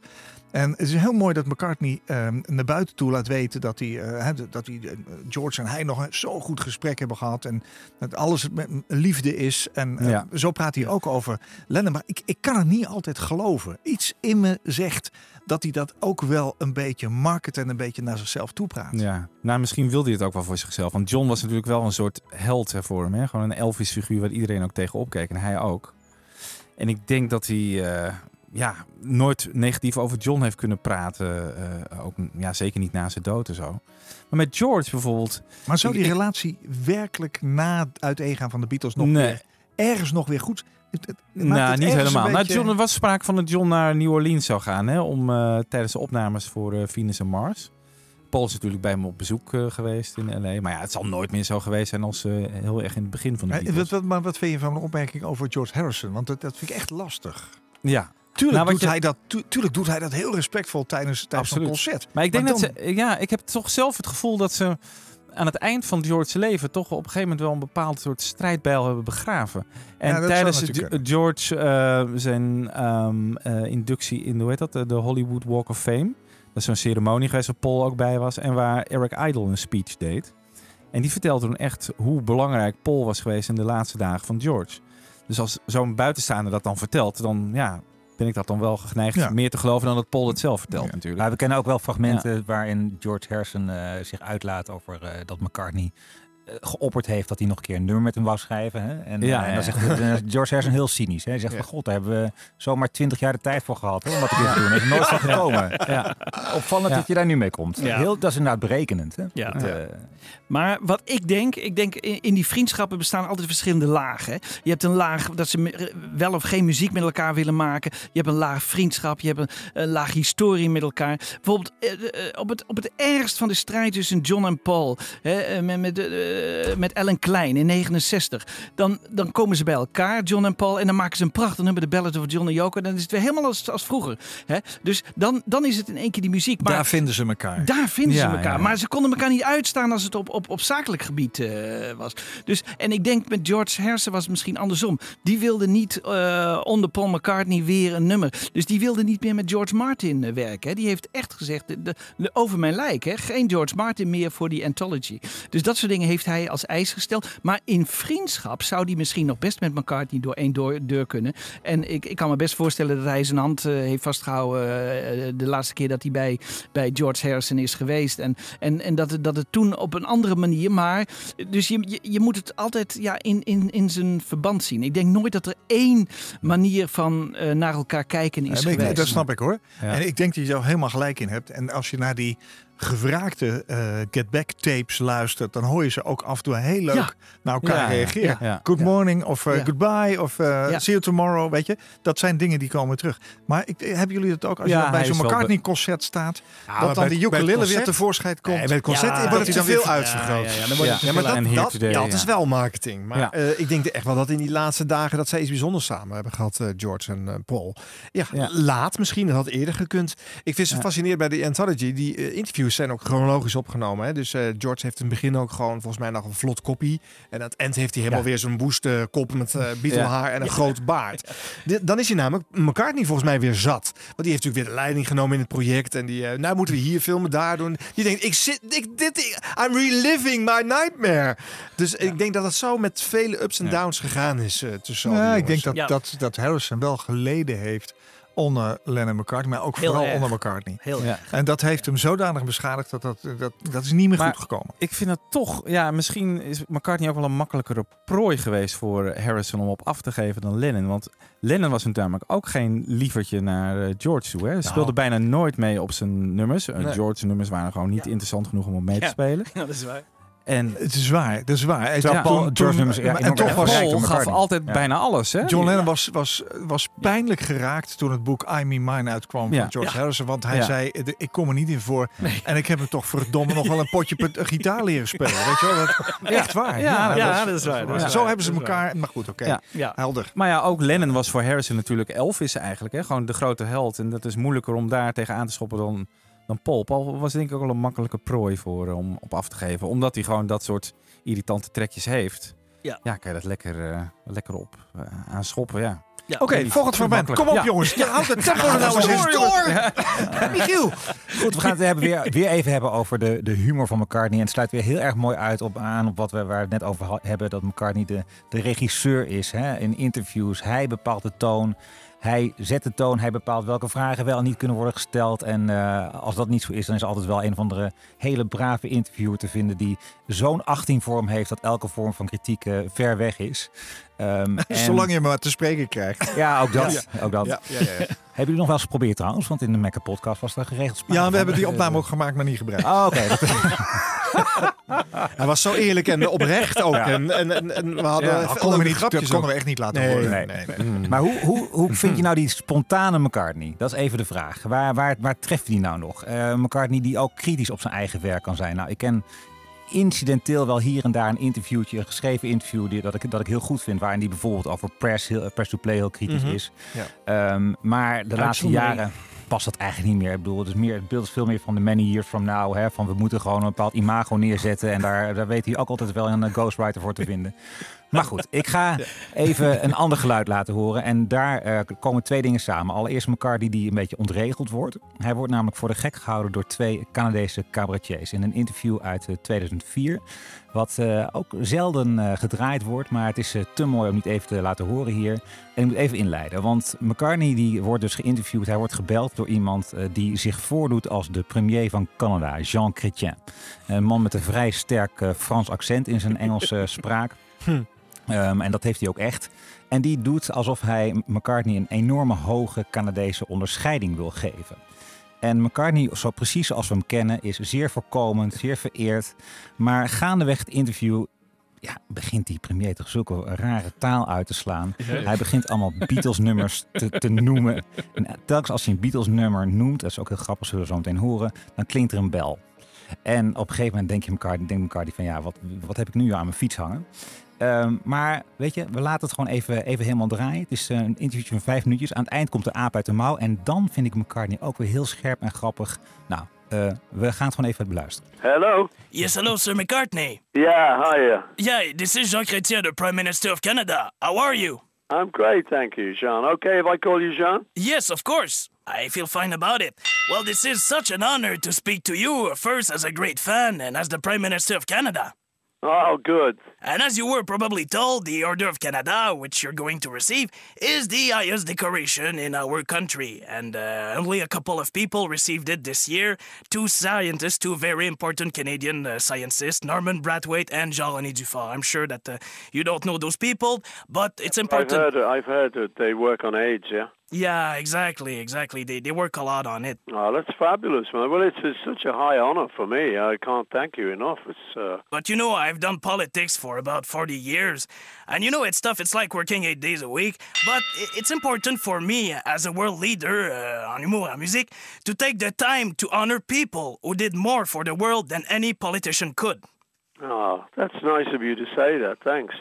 Oh, we, we were just having fun doing it. You know that, don't you? Oh, yes, yes, of course we are. I, I suppose you don't speak uh, really French, of course. Un petit peu, monsieur. Oh, you have a very good accent. Your, your accent in. Seulement un petit peu de français. Oh, yeah, well, uh, bravo, uh, c'est c'est- c'est très bon. Ah, merci beaucoup. Merci. Oh, congratulations.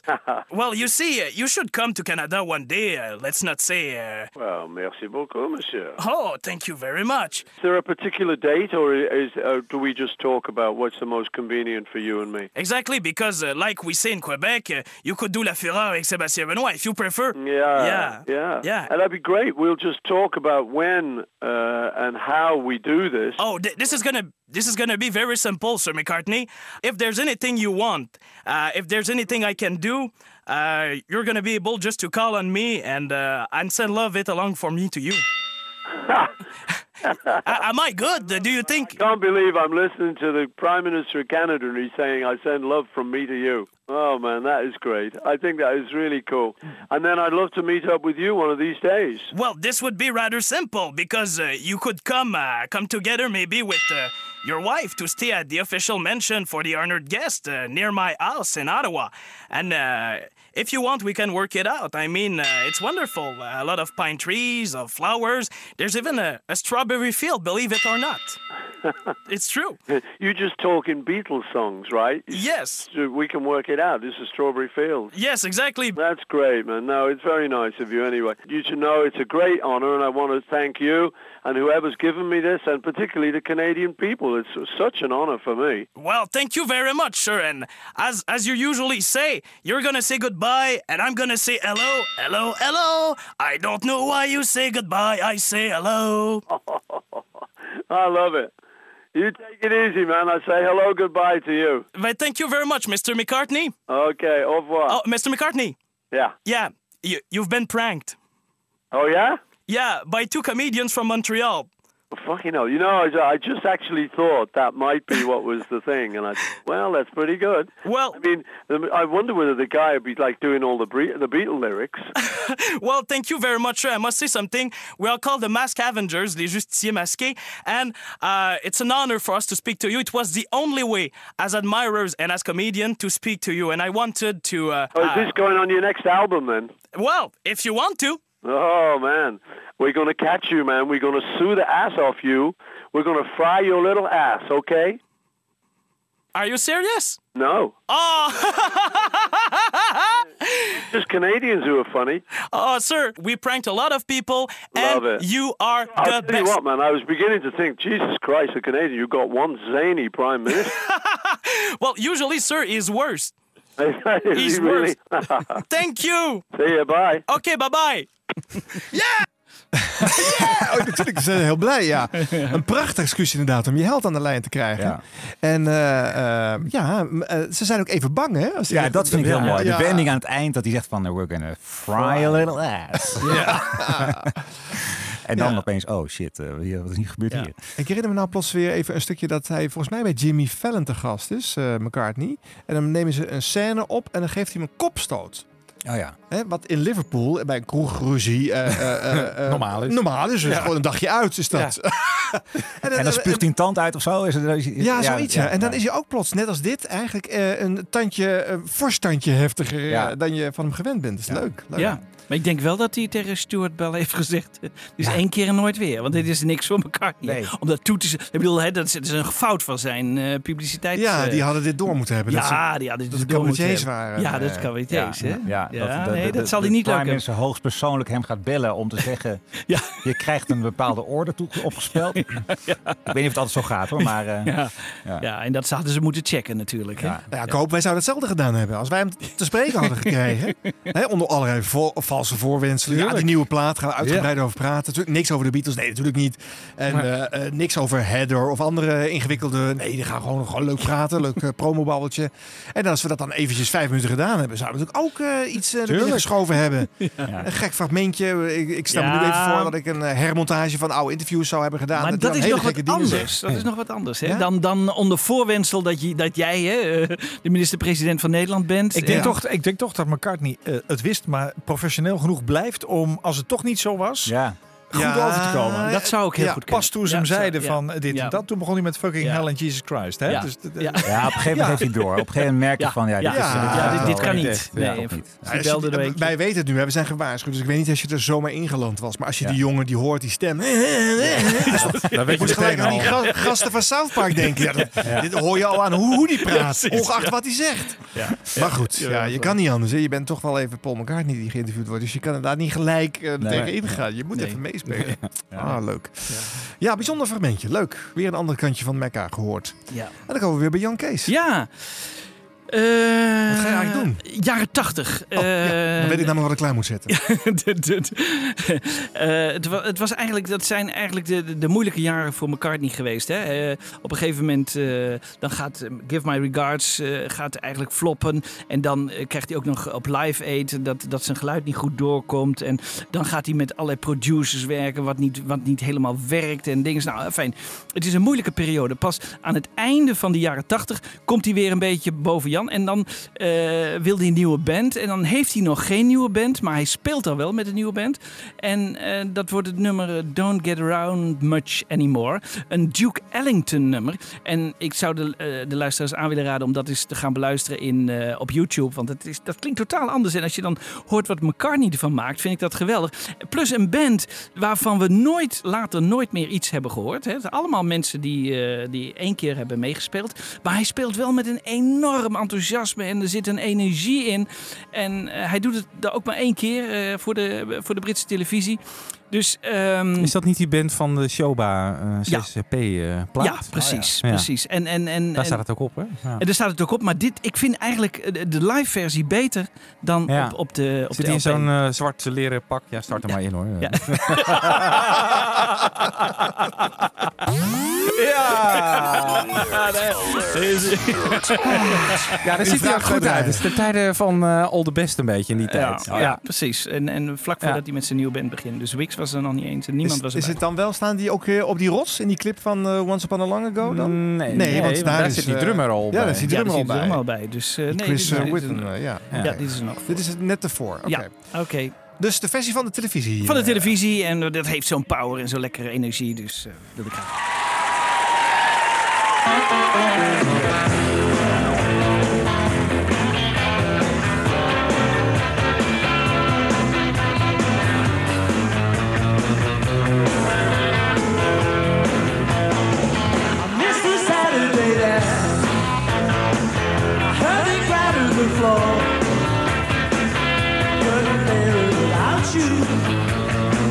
don't get around much anymore. I found that business not as far as the door. I'll without you.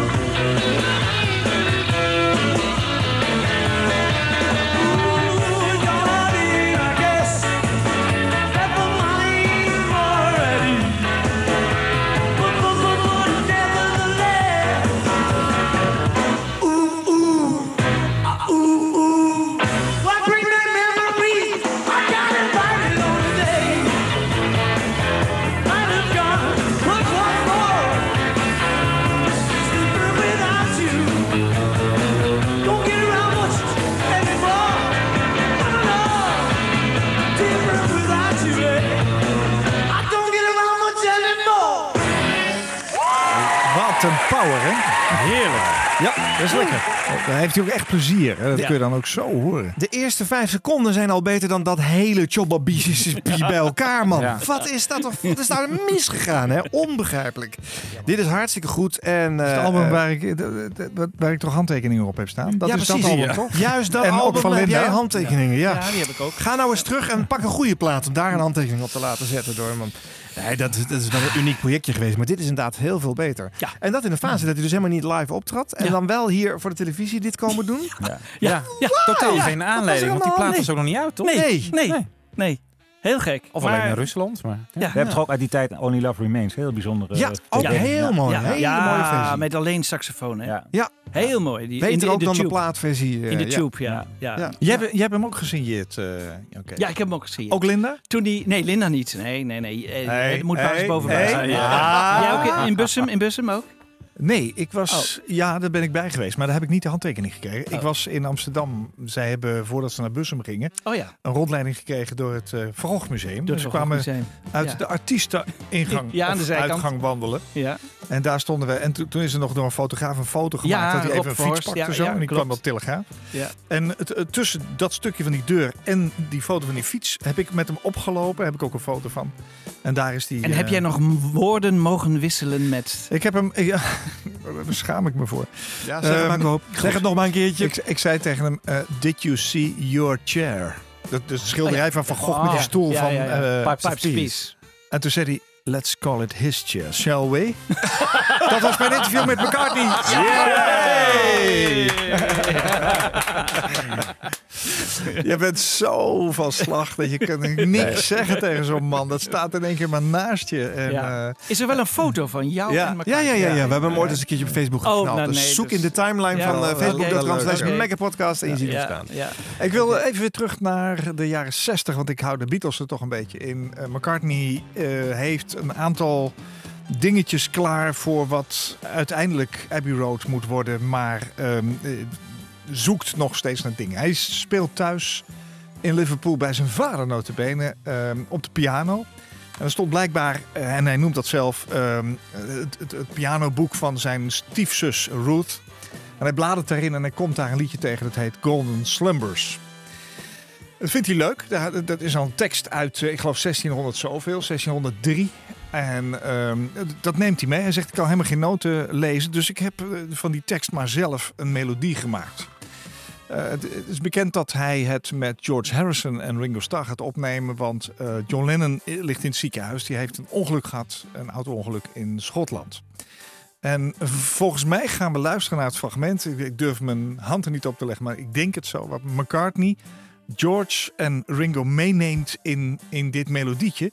En dat andere stukje wat hij heeft, eh, Carry That Weight, er heel langzaam aan gaat knopen. En ik vind het eh, zo'n prachtig stukje piano ook. En je hoort echt dat hij op een grand piano speelt. En hij, eh, ja, hij, hij doet het nog heel traag. En ik weet ook niet of dit al letterlijk de eindtekst is. Ik weet wel dat hij uiteindelijk, en dat staat ook in zijn boek Many Years From Now, hè, zijn, zijn eigen biografie geschreven door Barry Miles, dat hij, dat hij er een hele sterke stem in wilde zetten. En dat kennen we natuurlijk ook van de plaats. Maar hier is het alles behalve krachtig. Hier is het nog heel erg ehm, ehm, melancholiek. Should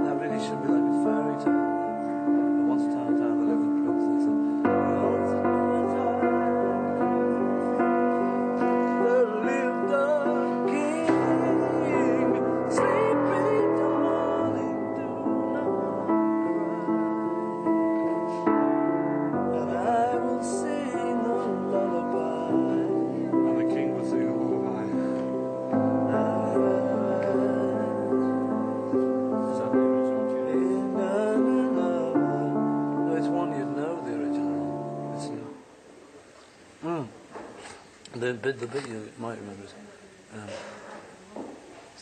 it, and I will sing a lullaby. It's at the end of it. I don't know how the rest of it goes, but just at the end of it goes, and I will sing a lullaby. It's-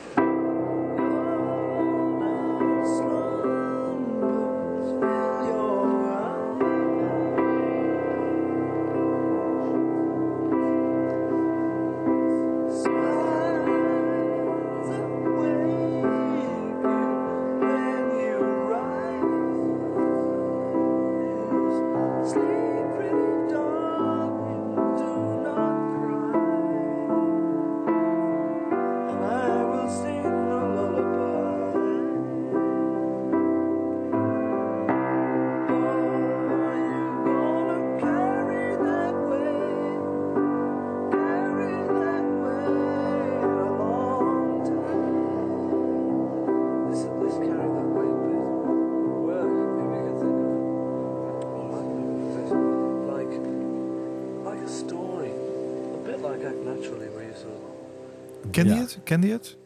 Ja, ja. het komt uit Get Back. Het is prachtig. Ik denk dat het de eerste keer is ook dat hij hem dat Ik hij hem heb die bliepjes eruit geknipt. Ja, Ja. ik. ja, die miste ik. Ja, ja, ja, die ja. miste Dit ik. is een ja. schone Ja. versie, hè? Ja, dit is Ja, precies. Dit- Heel mooi. Dit Heel komt uit januari eh 69. Ik ben net even gegoogeld. Ja. De eerste keer dat hij het eh, speelt. Maar was dat inderdaad met ehm, George Harrison en dat die, meen ik, ook eh, te horen steeds? Ik hoor John ja, Lennon niet. nou, Paul begon geloof ik altijd die, is elke dag gewoon alleen aan de piano. Ja? Met wat ja. ze- daar is dit van. Van Ja. dag eh, vier volgens mij zie ik hier staan. Oké, mooi. En Ja, dan, ik, eh, vind, ik, ik vind het ontroerend zijn. Ja, zijn hij had het de dan- kracht om En dan komen ze, ook ja. met die hoge stem het gewoon allemaal maar te kunnen. Maar ja, Ja. goed, eh, Ja. top, eh, op de top van zijn kunnen natuurlijk Ja. ook. Ja. Maar hij, hij, hij, hij weet dus ook die, die eh, het is een ongeschoold muzikant, maar, maar desalniettemin weet hij eh, toetscombinaties te maken die zo eh, prachtig klinken. Ja, dat is het echte talent natuurlijk. Ja.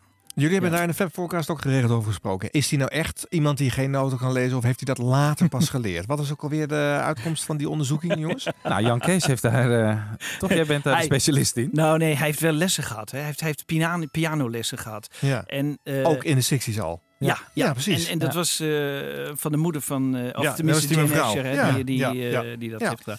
Maar ik, ik twijfel eraan of ze er echt helemaal geen noten zouden... Dit, is natuurlijk ook een beetje een, een gimmick geworden. Van Het verhaal wat hij zelf altijd vertelt is dat hij rond de Liverpool Oratorio eh, dat Carl Davis aanbood van ik wil je wel noten leren lezen. En dat hij toen zei van dat wil ik niet, want dan gaat de spon- spontaniteit. Ja. Oh, ja, ja, was, ja, Ja. ja, ik weet het niet. Noten lezen is zo makkelijk. Dat kan me bijna niet voorstellen dat een muzikant het niet wil om Ja. ook andere dingen te En herkennen. bovendien akkoorden en één major, dat zijn toch ook eigenlijk halve Ja, maar noten. ja, ik bedoel, die, dat- die, dat is toch er zijn genoeg werkopnames van de Beatles, dan hoor je hem dat zeggen. Ja. E-minor, C, Ja. en Ja. weet je wel. Dus dan, Ja. dat, moet dat wel wist natuurlijk. hij. Dat, Dat ja, zijn gewoon grepen. Ja, Ja. maar Ja. dat zijn toch ook halve no- dat heeft toch ook met noten en Ja, tonen te en- maken en hoe je dat eh, Ja, het is niet in, een woorden notenschrift. vertaalt. Er staat gewoon een, een songtekst heb je dan. Daarboven staat gewoon eh E mineur. Ja, ja. En dan gaan we Ja. daarna een A-akkoord. This one is een G. Ja. En er is een nummer hè, waar, waar, Ja. waar George Harrison eh, omgekeerd speelt. Hè? Dus en en eh, op, ehm, op Revolver. Ja, en, en, en, en, en dan, Kom, dan schrijft... niet dwars doorheen lopen tetteren. Dan schrijft... George Harrison was dat. Ja, maar dan schrijft George Martin schrijft het in notenschrift gewoon uit hoe, wat hij moet spelen. Dus, dat kan, dus dan moet hij hebben geweten hoe. eh, Ja. hè, dus. George Harrison kon al eh noten lezen. Dus, ja. Oké, ja, dan moet Paul het ook kunnen. Ja, niet ja, toe dat ja. iemand in zijn band eh, daar eh, verder in zou zijn. Jongens, Eh, hoe, dit is het bewijs. Hoe ver zijn we in onze podcast? Want eh McCartney 75, dit is aflevering 75. Gecombineerd Mecca podcast en Ja. de Mecca en de, de Fab Forecast. Zijn we op de helft? hoeveel moeten we nog? moeten koop? Dat hoor ik jou altijd zeggen in die shows. We zijn niet voor ons lol, hè? Eh, is vrijwillig. En ik ben aan het genieten. Nou, vrijwillig. Don't worry. Maar eh, dat even terzijde. Nou, we zitten op twee derde lang- of zo, denk ik. Want ik ga mijn tweede dingetje doen. En daarna zijn wij het laatste rondje van iedereen. Ma- Mag ik even in de tussentijd gewoon even een heel nerdig vraagje stellen? Want Ja. eh, ik bedoel, ik ben toch altijd gefascineerd door die nerd jingle van jullie. Ja, ik hem even. van, ik is, even. eh, Ik kan best even. U vraagt mij draaien. Ja, is het? Ja, Chris. Nerd alert. Die bedoel je trouwens? Precies. Oh, mooi is die.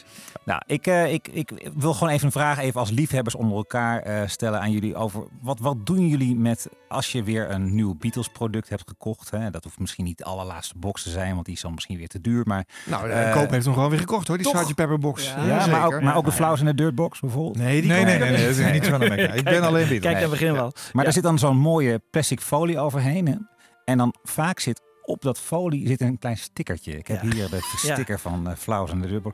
Oh, ja. En mijn vraag aan jullie, wat doen jullie nou met dat stickertje? Want ik, soms pelt hij er heel makkelijk af. Hè, en dan kan je hem zeg maar in, dus op je cd Ik plakken. koop eh, tien exemplaren, de duurste, alle, alle soorten, die leg ik naast elkaar. En ik koop een elfde en die, die peuter ik helemaal uit elkaar, die draai ik. Ja, ja. Dat is jouw- ik, nee, Ja, ik, ja. ik weet nog Ja. dat ik trouwens over de nudderigheid gesproken. eh, hoe heet het album ook alweer met die donkerbruine foto's van McCartney? Eh, die donkerbruin met Linda staat hij op de voorkant. Press to play? Press to play. ja. Ja. Ik kwam uit en meteen helemaal voorzichtig uit elkaar gehaald. Op de pick-up gelegd, cassette recorder ingesteld. En dan met het geluid uit, helemaal opgenomen voor- en achterkant. Weer teruggedaan in de hoes en netjes in de kast. En die cassette ben ik achter elkaar gaan draaien. Dat klonk in één keer helemaal goed. En ik hoefde nooit meer eh die platen. plaat te beschadigen. Oké. Dus ik heb hem maar dat- één keer gedraaid. Dat heb ik ook wel een tijdje gedaan. Maar dat was gewoon omdat je, je kreeg dan snel tikken. Je wilde die plaat schoon Zo blijven is het, ja. En ik had een mooi cassettedek. Dus dat Ja. verschil Ja, is maar dus niet de plaat meteen eh, afluisteren. Nee, ik moest hem eerst opgenomen hebben aan Het de uit. En dan, dat, Nee, nee, nee. Maar Arjan, wat doe jij met die sticker? Eh, Daar doe ik niks bijzonders mee. Ik heb denk ik nou, als, als- voor betaald, hè? Ja. nee, maar als hij erop zit en hij blijft erop zitten, dan laat ik hem erop Ja, zitten. Nee, maar hij zit er vaak niet. Hij zit vaak op het folie. Op dat is het probleem. Het probleem is hij zit op het folie. ja, ja, ja, Is hij eraf te halen? Ja, kijk, soms kijk, bij nieuw, bijvoorbeeld bij de CD, kon je het heel mooi eraf pellen. En dan kan ik hem ook mooi op mijn CD weer plakken. Ja, dan- dan- maar wat ja. ik dus heel vaak heb, is dat ik het eerst probeer eraf te pellen. En dan gaat het hoekje, dat scheurt dan. Ja, zonde, Ja, dat is ja. echt vervelend. En Ja. dan moet ik het uitknippen. Maar dan heb je dus zo'n los ding. En dan vraag ik me af van, wat doe je daarmee? Dat stop ik Ja. in de box. Ja, ik ook. Ja? Ja. Eh, Ik en als ook. ik het stickertje er wel afkrijg, dan zoek ik een witte pagina in het boekje ergens. Waar dus dan- ik die niet ergens overheen plak. en dan plak ik hem daar in een hoekje. Oh, Interessant. ja, jij beschadigt je boekje. Ja, echte. Ja, dat kan toch niet, Ja, ja, ja. Ja, toen ik jaar 12 was, heb ik een paar keer zo'n zo'n dingetje wel op mijn prikbordje boven mijn bureautje eh, geplakt. Want dan, eh, maar dat kocht ik toen nog LP's. En dat Ja. was ook vaak een veel grotere en mooiere sticker. Ik herinner me vooral eentje van eh, Around the World in a Day, een Prince-plaat. En dat was een, een jongetje aan een ballon. Dat was een, bijna de helft van de hoes. Zo'n Ja. mooie stick. Ja, die gooi je niet weg. Die is Nee. te mooi. Nee.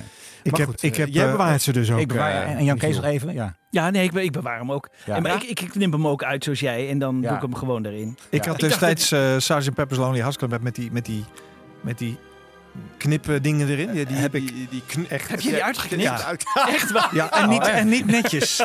Oh, nog eens een keer. En ik heb de- dat omhulsel heb ik bewaard. Met die gaten erin. En, en later had ik daar spijt van. Heb ik die allemaal weer teruggeplakt. Oh ja? Ik wilde het origineel zo graag Oh, dat wil ik een keertje zien. Neem dat eens mee, Koop. Nee, dat ga ik niet Ja, doen. ja, ja, ja, nou ja, wijs? ja, ik wil dat. Ik heb het ook niet verteld hoor. Het staat allemaal op, eh, op, een bandje nu. eh, Koop. Dus, eh, Ik ken ook iemand die heeft op een gegeven moment alle Beatles handtekeningen of zo verzameld. En heeft ze daarna allemaal uitgeknipt om hem weer in een agenda te plakken. Of zo. Dat verhaal is heel erg, erg, Ja, Wanneer ja, heeft hij dat gedaan? Dat doet 60 zeer. zeker. Nou, Dat doet zeer. las ik een keer ergens op internet. Dat is heftig. Dat is heftig. Ja. Ach, ja. Nou jongens, ik eh, ga weer iets draaien. En het is een, eh, een interviewfragment, dus eh, geen muziek. Het gaat over de werklust van McCartney. Het is wel eens bij jullie en bij ons vaker besproken. Als McCartney er geen vaart achter had gezet, dan was er sinds Revolver bij de Beatles vrijwel niks meer opgenomen. Hij moest steeds de jongens aanjagen, naar de studio roepen. Hij had altijd weer plannen. En nou ja, goed, dat is zijn hele leven gebleven. Hij kan het nu nog steeds niet laten. Maar de, de Beatles hebben er nogal baat bij gehad. Het riep ook op. Hè. McCartney, uh, dan heb je hem weer, ze doken voor me weg. Ze namen de telefoon niet op. Maar het gebeurde wel steeds. Uh, ik heb een, uh, een uh, fragmentje uh, wat volgens mij in 65 op de band gezet is door ene Jerry G. Een Amerikaanse DJ die met de 65 tour van de Beatles in Amerika mee mocht reizen en ze steeds interviewde. En um, daar is ook een acetate plaat van geperst door Capitol. Een ideetje van Brian Epstein. En die heeft dat later alsnog afgekeurd. Maar er is wel een acetate van geperst. Dus de gesprekken zijn er. Uh, dit gaat aanvankelijk over de persoonlijkheden in de band. Maar Paul vertelt vervolgens ook iets over zijn werklust. Close your eyes and I'll kiss you. Tomorrow I'll miss you. De, de acetate kraakt een beetje, jongens. The Beatles, unique in many ways. Among them, the fact that each of the Fab Four has a clearly defined, identifiable personality. In getting to understand those personalities, I asked the left-handed bass guitarist to tell us who he is. Me? Uh, well, I'm Paul McCartney. Uh, I play bass with the group, and I write the songs with John, most of them. Uh, sing occasionally. uh, the main thing is, you know, um, I'm having a great time, whoever I am. I'm not quite sure who I am, but all those newspaper articles sort of writing about this this fella called Paul McCartney. I hope it is me. I sometimes wonder if it is me. If it is, I'm having a marvellous time. Lazing around, watching television, sunbathing, swimming. That's a hard life. Yeah, I really feel for you. You know, we, I don't think we want to laze around all the time. There's quite a lot of things to be done. You know, there's TV shows to be worked out and there's scripts for films and things to be. You know, there's a, there's a lot of stuff you've still got to do even though we're on holiday.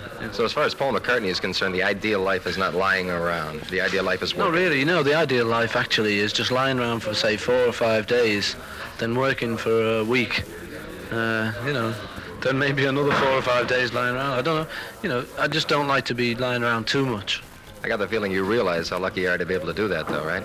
Yeah, sure. Well, the thing is, I mean, you know, when I when I was in Liverpool, uh, when we were just playing with the group then, never had any of the opportunities. And even if we did, I mean, it wouldn't have been in LA, you know. Yeah. Wouldn't have been on the Californian coast we've been lazing around. It would have been on In the docks. Dungeon, uh, dungeon, what was it? Dungeon Lane or the Cast Iron Shore, you know, which were which were the re- popular resorts in Liverpool. Ja, zomaar een stukje. En de, de, de- zijn vaste lieve werkritme dan, zelfs al midden in die Beatle-hysteria, is eh, vier, vijf dagen eh, eh, nou ja, aan het Rustig water liggen, aan, ja. rustig aan. En dan weer eh, vier, vijf, zes dagen werken. En trouwens, bij dat liggen aan het zwembad of bij de zee, zit hij ook nog wel gewoon allemaal scripts te lezen en andere dingen te doen. Dus hij houdt gewoon niet op, hè. Dat zit er al van jongs af aan in. Opvallend is Ja, hij dat, gaat op vakantie, schrijft hij ook heel veel, hè? Ja. Ja.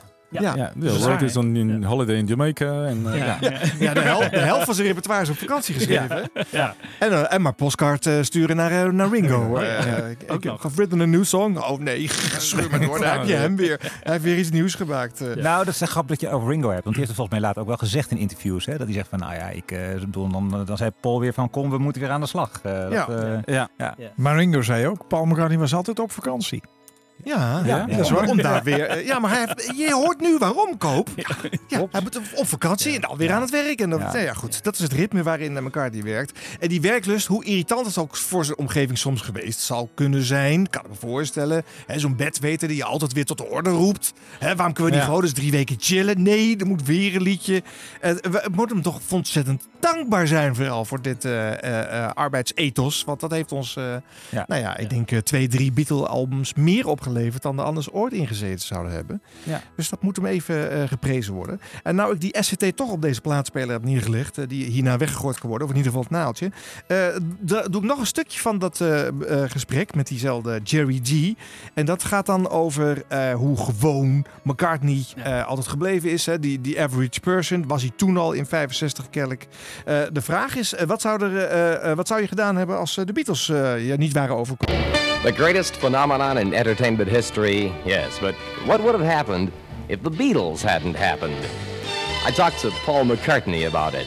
Could you ever be as happy as you are these days, do you think?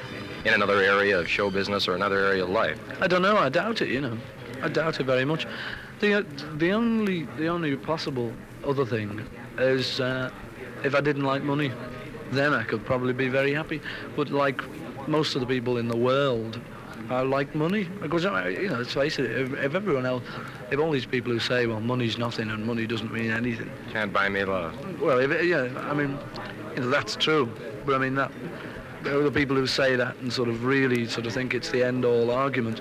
If that's true, why have they all got jobs, you know? Why don't they just all become hobos, all those people? It occurred to me that when you first realized you could go into a store and buy just about anything, what's the first thing you bought?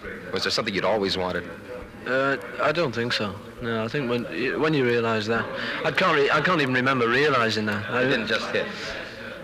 It, it hits. It still hits. Yeah. You know, it still hits. I suddenly still think, you know, uh, I, I just because mainly I, I live, uh, but you know, sort of basically I live the same way as I did in myself. I mean, I, I buy more things, admittedly, but I feel about the same as I did then. So you know, every so often I'm just sort of sitting there and I think, uh, you know, I'd love a guitar now, or I'd love one of those big guitars, or a 12-string or something. So then they think, oh, great, you know, I'll, I'll ring up someone and buy one, which is knockout. That's the greatest thing to be able to do, you know. And if you, sorry, if you just if you see a great car, you know, I mean, I've got the car I want now, but I mean, if I saw one I really wanted, it's marvelous to know that you could get it, you know. And it it's, it's doesn't stop knocking me out, you know. That'll never stop knocking me out.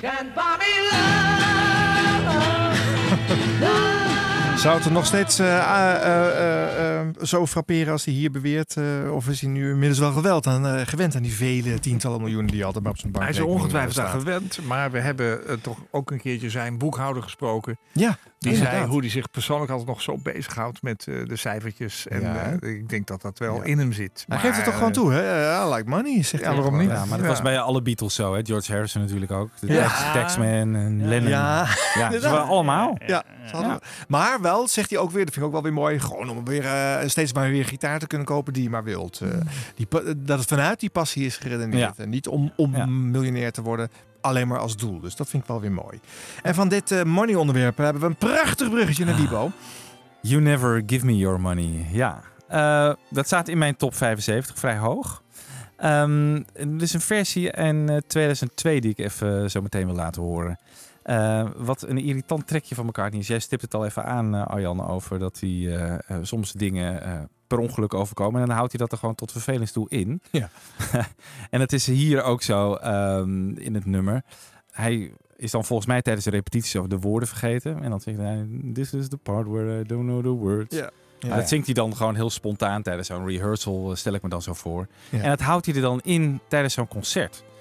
En dat vind ik eigenlijk, ja, zo irritant en flauw. En hou daarmee op. Ja. Ja. Maar Wiebo, ik heb altijd begrepen dat hij ook een hekel had aan die woorden. Dat hij daar nooit eh, helemaal eh, tevreden over was. Eh, eh, dat stukje, Ja. dat stukje. Maar die uitvoering live is heel erg mooi. Ja, dat Dus is is waar. alleen op piano. Het is Ja, gewoon echt ja. puurder, kan je het bijna niet krijgen. En dan doet hij dat, weet je wel. Ja. Het ontziet het dan. Dat heb ik bij The End of the End bijvoorbeeld ook. Dat is weer iets heel anders. Maar. Ja? dat hij dan op een gegeven moment gaat fluiten daarin. Het is zo'n mooi gevoelig nummer. En dan Ja. Ja, dan wil hij benadrukken eh, van... eh, Dan wil hij toch de heavyheid altijd, ja, Ja, ja, precies. Ik moet altijd Ja. positief blijven. En ik ben wel aan het zingen over, over het einde. Ja. Maar eh, nou, Ja, hoor. die opgeruimde jongen. Blijf ik altijd. Ja. Ja. Dat wordt namelijk gedraaid op zijn begrafenis. eh, Dat zal Dat ongetwijfeld. is onvermijdelijk. En dan krijg je dus inderdaad dat fluitmoment. En dan ben je even uit je... En dan draaien ze ook. Gratitude, denk ik, hè? Eh, nou, die hele plaat is eigenlijk wel geschikt. En er zijn wel meer nummers die eh, eh, op, of over terugblikken gaan. En, eh en Nou, als je hebt wel een mooie plechtigheid van kunnen samenstellen. Ja, zeker. Ja, Ja. ja, zeker. Ja. Daarom is het ook nog steeds een van zijn mooiste Ja. platen, vind ik. Maar Ja. goed, we gaan nu luisteren naar Festival You Never Give Me Your Money. Met dat vervelende, Met dat hele quasi vervelende. geïmproviseerde ding... wat hij vervolgens toers lang Ja. bleef zingen daar. Nou, Ja. succes mensen.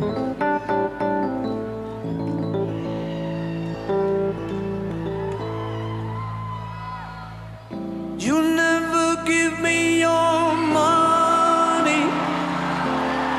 You only give me your funny paper.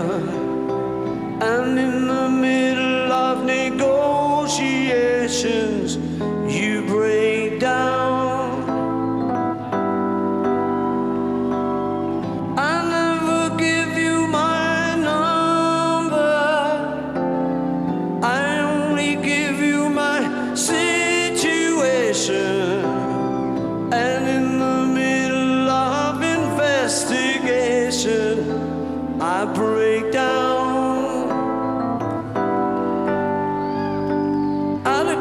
college, money spent, see no future, pay no rent. All the money's gone, nowhere to go. And this is the bit where I don't know the words, but I don't think I'm even gonna bother to try and learn them before the end of the tour. And all that magic feeling, nowhere to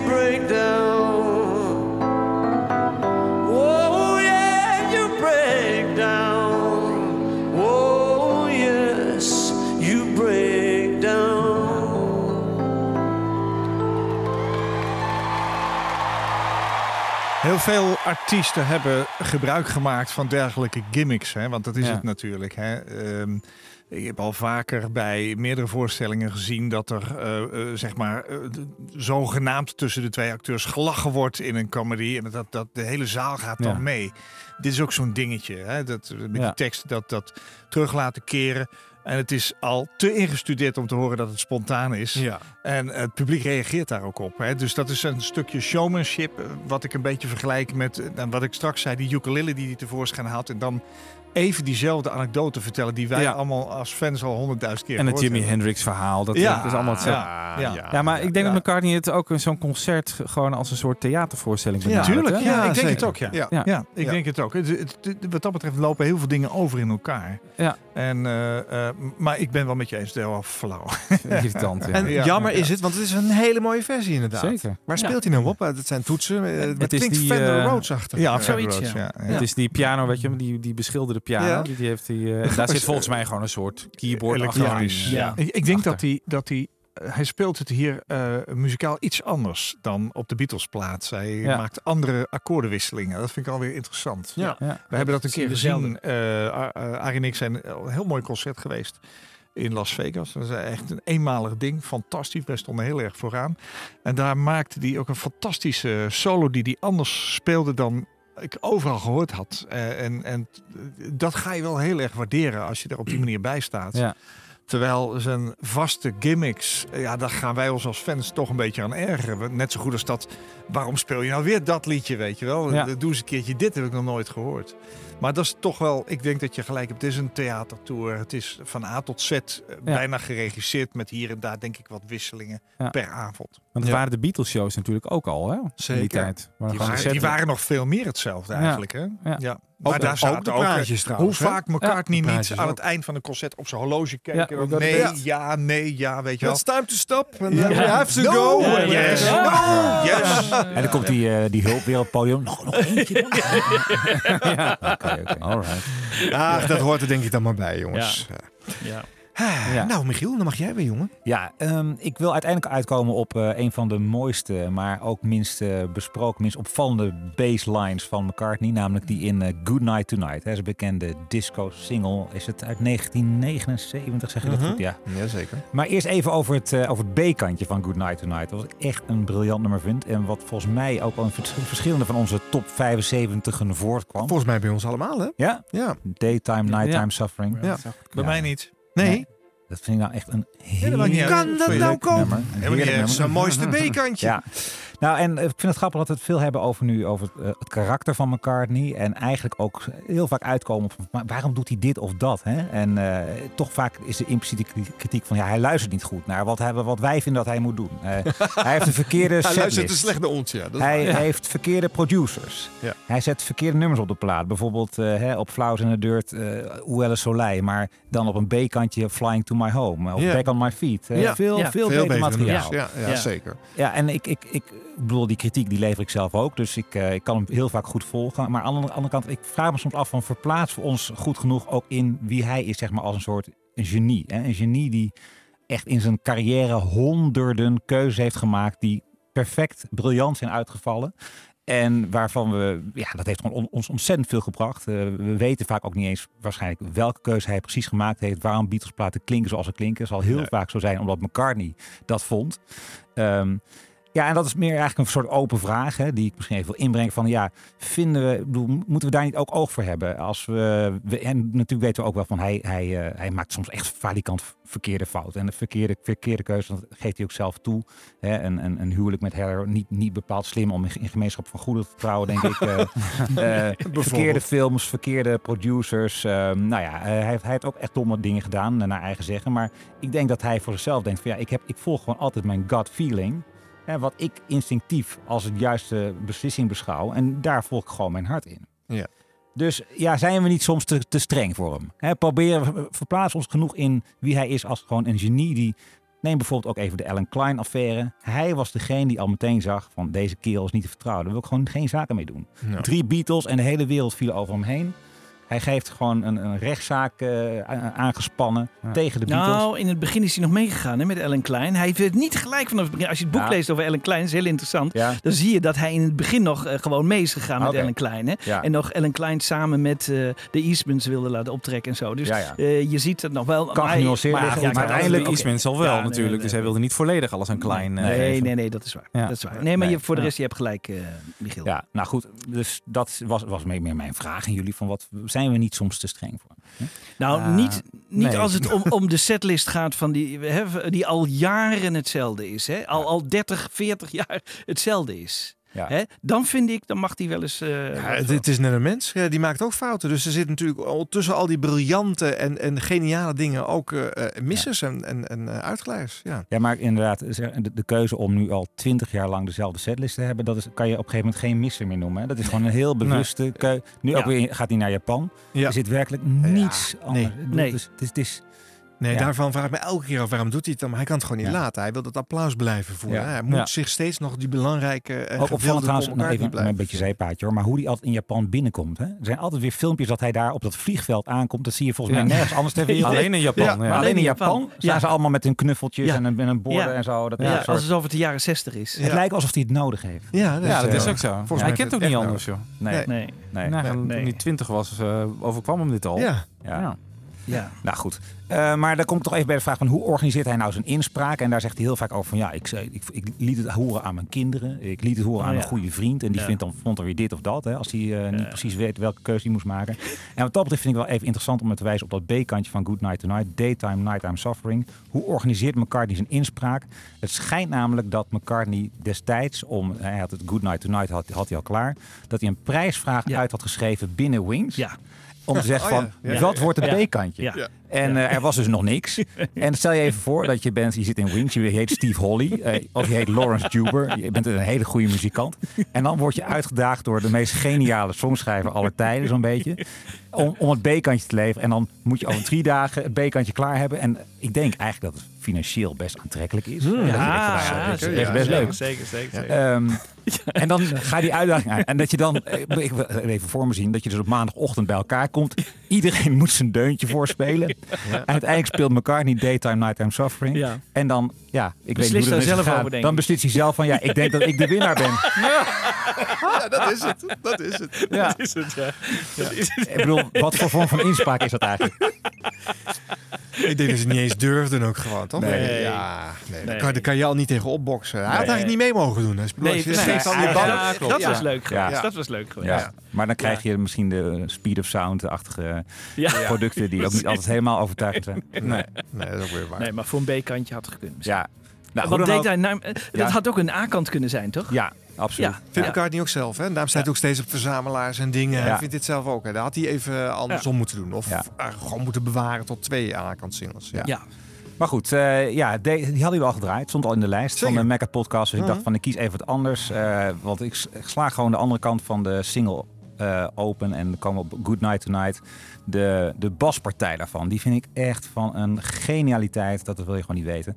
Eh, en wat ik altijd heel erg leuk vind. Ik heb dat in de Fab Forecast ook al geregeld doe ik dat. Dan breng ik een filmpje in van YouTube. Van gewoon een goede, goede muzikant. Een amateurmuzikant. Die die baslijn even overspeelt. En Oh ja. dan hoor je hem altijd net wat, wat meer naar Ja, voren. En dan hoor je gewoon waarom die partij zo geniaal is. Dus ik heb eigenlijk gewoon even een YouTube filmpje van Good Night Tonight.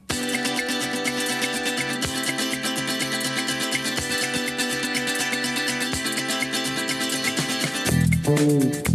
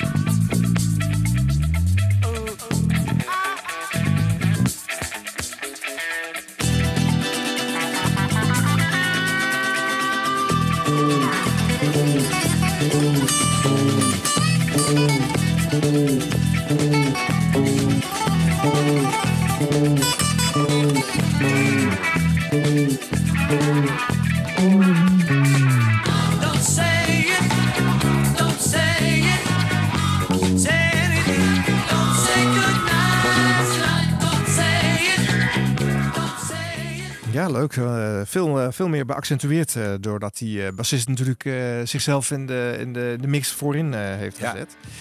En eh, dan wordt het, wordt het beter dan ik dacht. Want als ik dat nummer, dan denk ik mm, ja, helemaal niet zo aan de bas. Als ik dat Beetje nummer vlak denk je, hè? van dat nummer gaat maar door, een beetje repetitief en zo. Maar die bas die stuwt het voort en die houdt het echt houdt het boeiend. ik. ik vind het nog steeds een leuk nummer hoor. Ik vind zelfs de maxi-single, die gaat zeven minuten door. Vind, Ja. vind ik ook gewoon leuk. eh. Ja. Ja, het is een, een buitenbeentje in het oeuvre. Er zijn ook mensen die zeggen, ja, dit is zo'n eh, discoplaat, eh, die hoort niet. Eh, ja, nee, goed. Eh, jij, jij bent er niet van, hè, geloof ik, eh, Koep? Van, Nee. eh, nee. En nu je de baslijn gehoord hebt? Ja, maar ik ken veel betere nog van hem. Dat is misschien wel waar. Maar die hebben we dan vaak al gedaan. Hè? We hebben afleveringen over baswerk gemaakt. Come eh. Together Ja, en die een hebben we prachtig. Deze hebben we nooit gedraaid als Ja, voorbeeld. eh, eh. ja, Ja. Maar hij is eh, een goede keuze, jongens. Prima hoor. Lekker enthousiast. Jij mag zo weer, Koop. Ja, Eh, Kees. Ja, kom maar. een beetje tempo maken hier. God, ik kom nooit klaar zo. Nou, dat hoop ik ook niet, Koop. Koop. Dat, dat, dat, dat hebben we gewoon weer thuis, hè? Ja. Ehm, we hebben het net gehad over McCartney, eh, de voorspelbaarheid. En dat, dat is ook zo in zijn interviews. Hè? Altijd, hij moet altijd iets verkopen. Volgens mij denkt hij aan, aan, aan als hij een nieuwe CD heeft gemaakt. Ik ga dat en dat en dat verhaal vertellen. En dat laat ik bijna in ieder interview terugkomen. En dat, dat vind ik eigenlijk heel jammer. Dat haalt elke spontaniteit weg. Nou ja, eh, ik heb ehm, maar één, ken maar één interview van een uur lang waarin hij eigenlijk een beetje zichzelf is. We zien wel eens eh, foto's van McCartney dat hij bijvoorbeeld in de Hamptons zit en dan zit hij met wat oudere mannen achter een, eh, achter een tafeltje en volgens mij zit hij dan in het midden en dan, dan, dan, ik denk dat hij dan heel leuk kan zijn. Ik weet het niet zeker, maar ik vermoed dat hij dan heel leuk gewoon allerlei oude anekdotes kan vertellen en verhalen en dat hij dan heel grappig is. Nou, eh, ik, heb maar, ik heb maar één interview echt waar dat helemaal tot uiting komt en waarin hij ook geen enkele voorbehoud maakt bij, bij wat voor vraag dan ook. Want ik heb hem bijvoorbeeld nooit eigenlijk over zijn kinderen horen praten, over over eh, seksuele opvoeding en dat soort zaken. Weet je, wel. De, volgens mij willen die kinderen dat al helemaal niet. En, en, en, en hij heeft dat één keer gedaan. En dan vertelt hij bijvoorbeeld ook over eh, hoe hij eh, kerstcadeautjes koopt. Of dat hij net contact heeft gehad met Melodia. En dat hij in Rusland en dat hij daar wel iets voor wil doen. Dus dat, is ook wel heel grappig. Hij vertelt met veel humor over de fouten die, wat er allemaal fout ging bij Live Aid. En dan spreek ik over midden jaren 80. Hij heeft dan een gesprek met Janice Long. En hij heeft eigenlijk niks te verkopen. Dus dat vind ik ook al heel positief. Al heel erg leuk dat hij niks heeft te verkopen. Dus hij hoeft eh, geen verkooppraatje te houden. En ze mag alles vragen wat ze wil. En dat doet ze ook. En eh, het wordt gewoon heel erg leuk als het onderwerp eh, op seks terechtkomt. En dat fragment wilde ik even laten horen. Are you sort of really open with your kids? Do you talk about sex and things like that? Yeah. Boyfriends, Yeah, I, girlfriends? yeah, I do. I think, you know, it's the best thing. I think that's one thing that's happened with my generation that didn't happen the generation before me. My parents didn't talk about sex. Most people my age, you, you'll find they didn't really. They had to be very liberated. Uh, they were they were shy. I mean, I know my dad would just have been too embarrassed. You know, he used to try and tell me, but it came out terrible. You know, he'd say, "See those two dogs over there?" yeah. I said, put some cold water on them, and they, no, no. This is what I'm trying to tell you. Get out of it. You know, I couldn't go for that stuff. What? You're kidding. It's disgusting. and, uh, you know, he used to try and tell me through things like that. But I found out off the kids. Really, that's how, you know, aged about 11 or so, 10 or 11, all the kids say, don't you know? Oh, God, well, where have you been? You know, and they tell you, you know, so. And you say, my mother and father would never do anything like that. How dare you suggest it? where do you think you came from? Uh, well, you've got a point there. but uh, no, I just try and sort of warn them and, and, and try and give them what I know, uh, to give them the facts as I know them. And, you know, about these two dogs. no, but, you know, I try and just give them the facts and let them decide for themselves, really. And they're sensible girls. Do you vet the boyfriends? I don't. I wouldn't dare vet them. You're kidding? They'd kill me. They wouldn't. They wouldn't let me do that. Um, I, you know, I like to meet them and see who they're going out with and stuff. But uh, they're good. Great crowd. You know, they hang out with a good crowd. Actually, I think I'm lucky really that way. I love it. You know, they're great. Keep me up with the records and that. You know, tell me what's happening. Can I have a request? Of course you can. Can I? Taking over, you do my job. Go on. Yeah, but I, will never get back home if I don't. This is a request specially for Mary, Sue, Stella, Tasha, Hetty, and James. And it's for simple minds. Don't you forget about me. Oh, wauw. Hij zit gewoon de intro-jockey hier. eh. Hij doet het ook Knip, knip, plak. Ja. Ik denk, denk wel dat die kinderen daarna hebben gezegd, eh, nooit meer over ons. ja, ja. Ja, want zou, zou hij nou, eh, dat is ook een van die dingen die, waar hij zich nogal op voorstaat hè, met Linda. Nee hoor, we zitten hier gewoon aan de keukentafel en eh, s s'avonds en dan gaan we lekker huppen de En dan denk ik, ik kan me met zijn tempo en zijn werkdrift bijna niet voorstellen dat hij daar echt tijd voor gemaakt heeft. Om met zijn kinderen aan tafel thuis te zitten, te praten over het leven en ze voor te lichten over. Maar hij is toch wel een family man? eh? Ja, dat zegt, dat wil hij volgens mij, wil hij dat Ja, heel maar je- graag nu geloof je niks weten. meer van hem. Daar gaat het niet om. Nee, daar gaat het niet om. Het, als je, het, het kan met die agenda bijna niet voorkomen. Tijdens de vakantie dan? dan zit hij ook altijd te schrijven.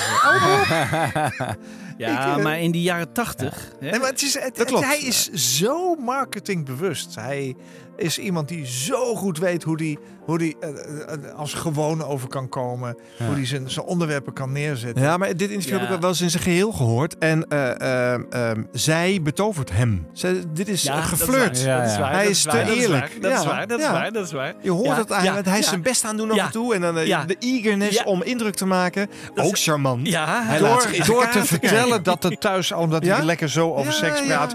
En dus het vervolgens zelf laat beslissen hoe ze ermee omgaat. Zij, zij is naar huis gelopen. Yes! Ja.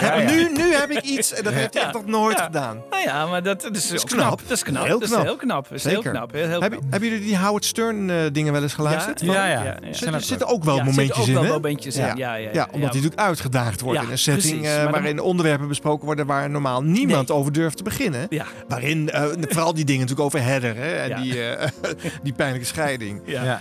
Ja. Eerst jaren voordat dat gebeurt. En dan, eh, toen eh, heeft hij gewaarschuwd. En dan komt hij later terug. En dan is die scheiding al lang geweest. En dan, zeg, je- en zegt Howard Stern, told you so. Ja. en dat Ja. is ook zo. En dan kunnen ze dat weer bewijzen met fragmentjes. Ja, dat is ook nog wel leuk hoor.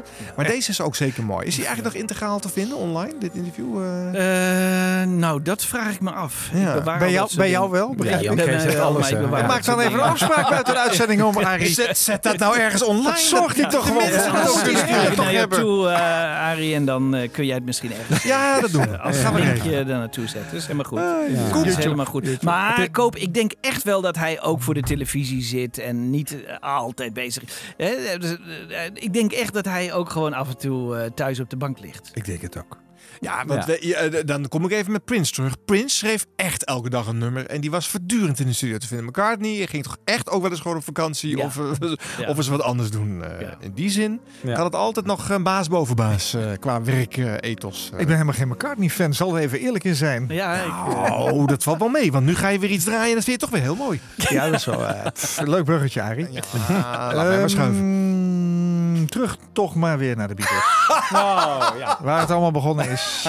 waar die tot bloei gekomen is. En eh, dan toch wel weer het liefst naar een studio. Ik kan niet met zekerheid zeggen dat dit eh, Abbey Road was. Volgens mij is dit ook elders opgenomen. Ja, het is volgens mij niet in, eh, Road, nee, nee. nee, nee, Welk nummer gaat het over dan? Het gaat over Hey Jude. Oh nee, nee, Trident. Eh, nou, dus Ja. Daar is het begonnen. En het heeft toch een hoop... Zal ik- zal ja, ik- ja, zal ik- Dat heeft toch een, dat heeft toch een hoop gedonder opgeleverd. Want eh, toen zij met die banden, met die opnames terugkwamen in Abbey Road... toen eh, zette George Martin dat op. En die zei toen tegen Ken Scott, die technicus, van... eh, wat vind je? Dit hebben ze opgenomen. En die luistert en hij hoort, het hoog was eruit en weet ik veel wat. Klonk heel slecht. Hij zegt, nou, eh, it sounds like shit. En loopt George Martin naar de knop en zegt... ehm, John, Paul, kom even boven. Ken Scott thinks um, it sounds like shit. en Ken Scott dacht, dat is het einde van mijn carrière. Want die mannen die gingen, hé wat? En boe- die kwamen naar boven toe. En toen bleek dat eh, te liggen aan een verschil in eh, de stand van de koppen, geloof ik, van, de van de bandrecorder. Ja, ja. Ehm, eh, maar goed, de, de opname zelf eh, gaat me niet zo om. Het gaat me meer om die sfeer. Ik, ik vind Hey Jude echt een heel mooi nummer. Ik vind ook weer inspiratie gehaald uit eh, wat hij bij John Stone zag eh, gebeuren. En daar een liedje van gemaakt. Ik begrijp dat Lennon daar toch wel behoorlijk in meegegaan is. Ook in zijn tekst en eh, dat soort zaken. En er bestaan verschillende versies van. Dit zou take 1 zijn. Ik weet niet of het zo is. Maar laten we even teruggaan naar die studio en even luisteren hoe het daar is eh, neergezet. Hey Jude, don't make it bad. Take a sad song and make it better. Remember to let her into your heart. Then you can start to make it better. Hey Jude, don't be afraid. You were made to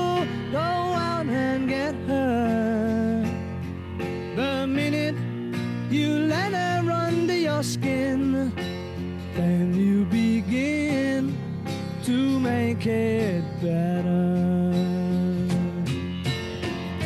And anytime you feel the pain, hey Jude, refrain. Don't carry the world upon your shoulders. For well you know that it's a fool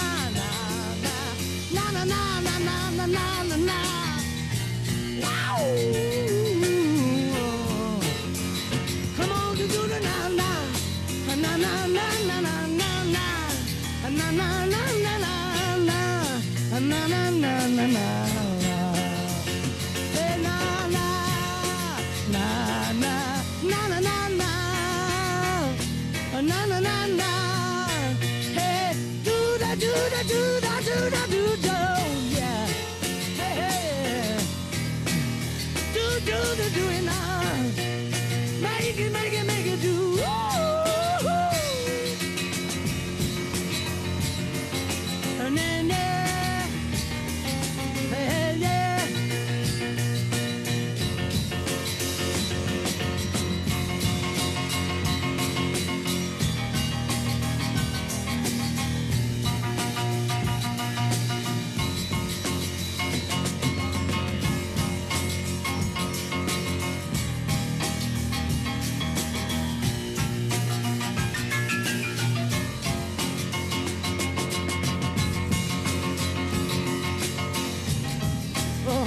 It do now now.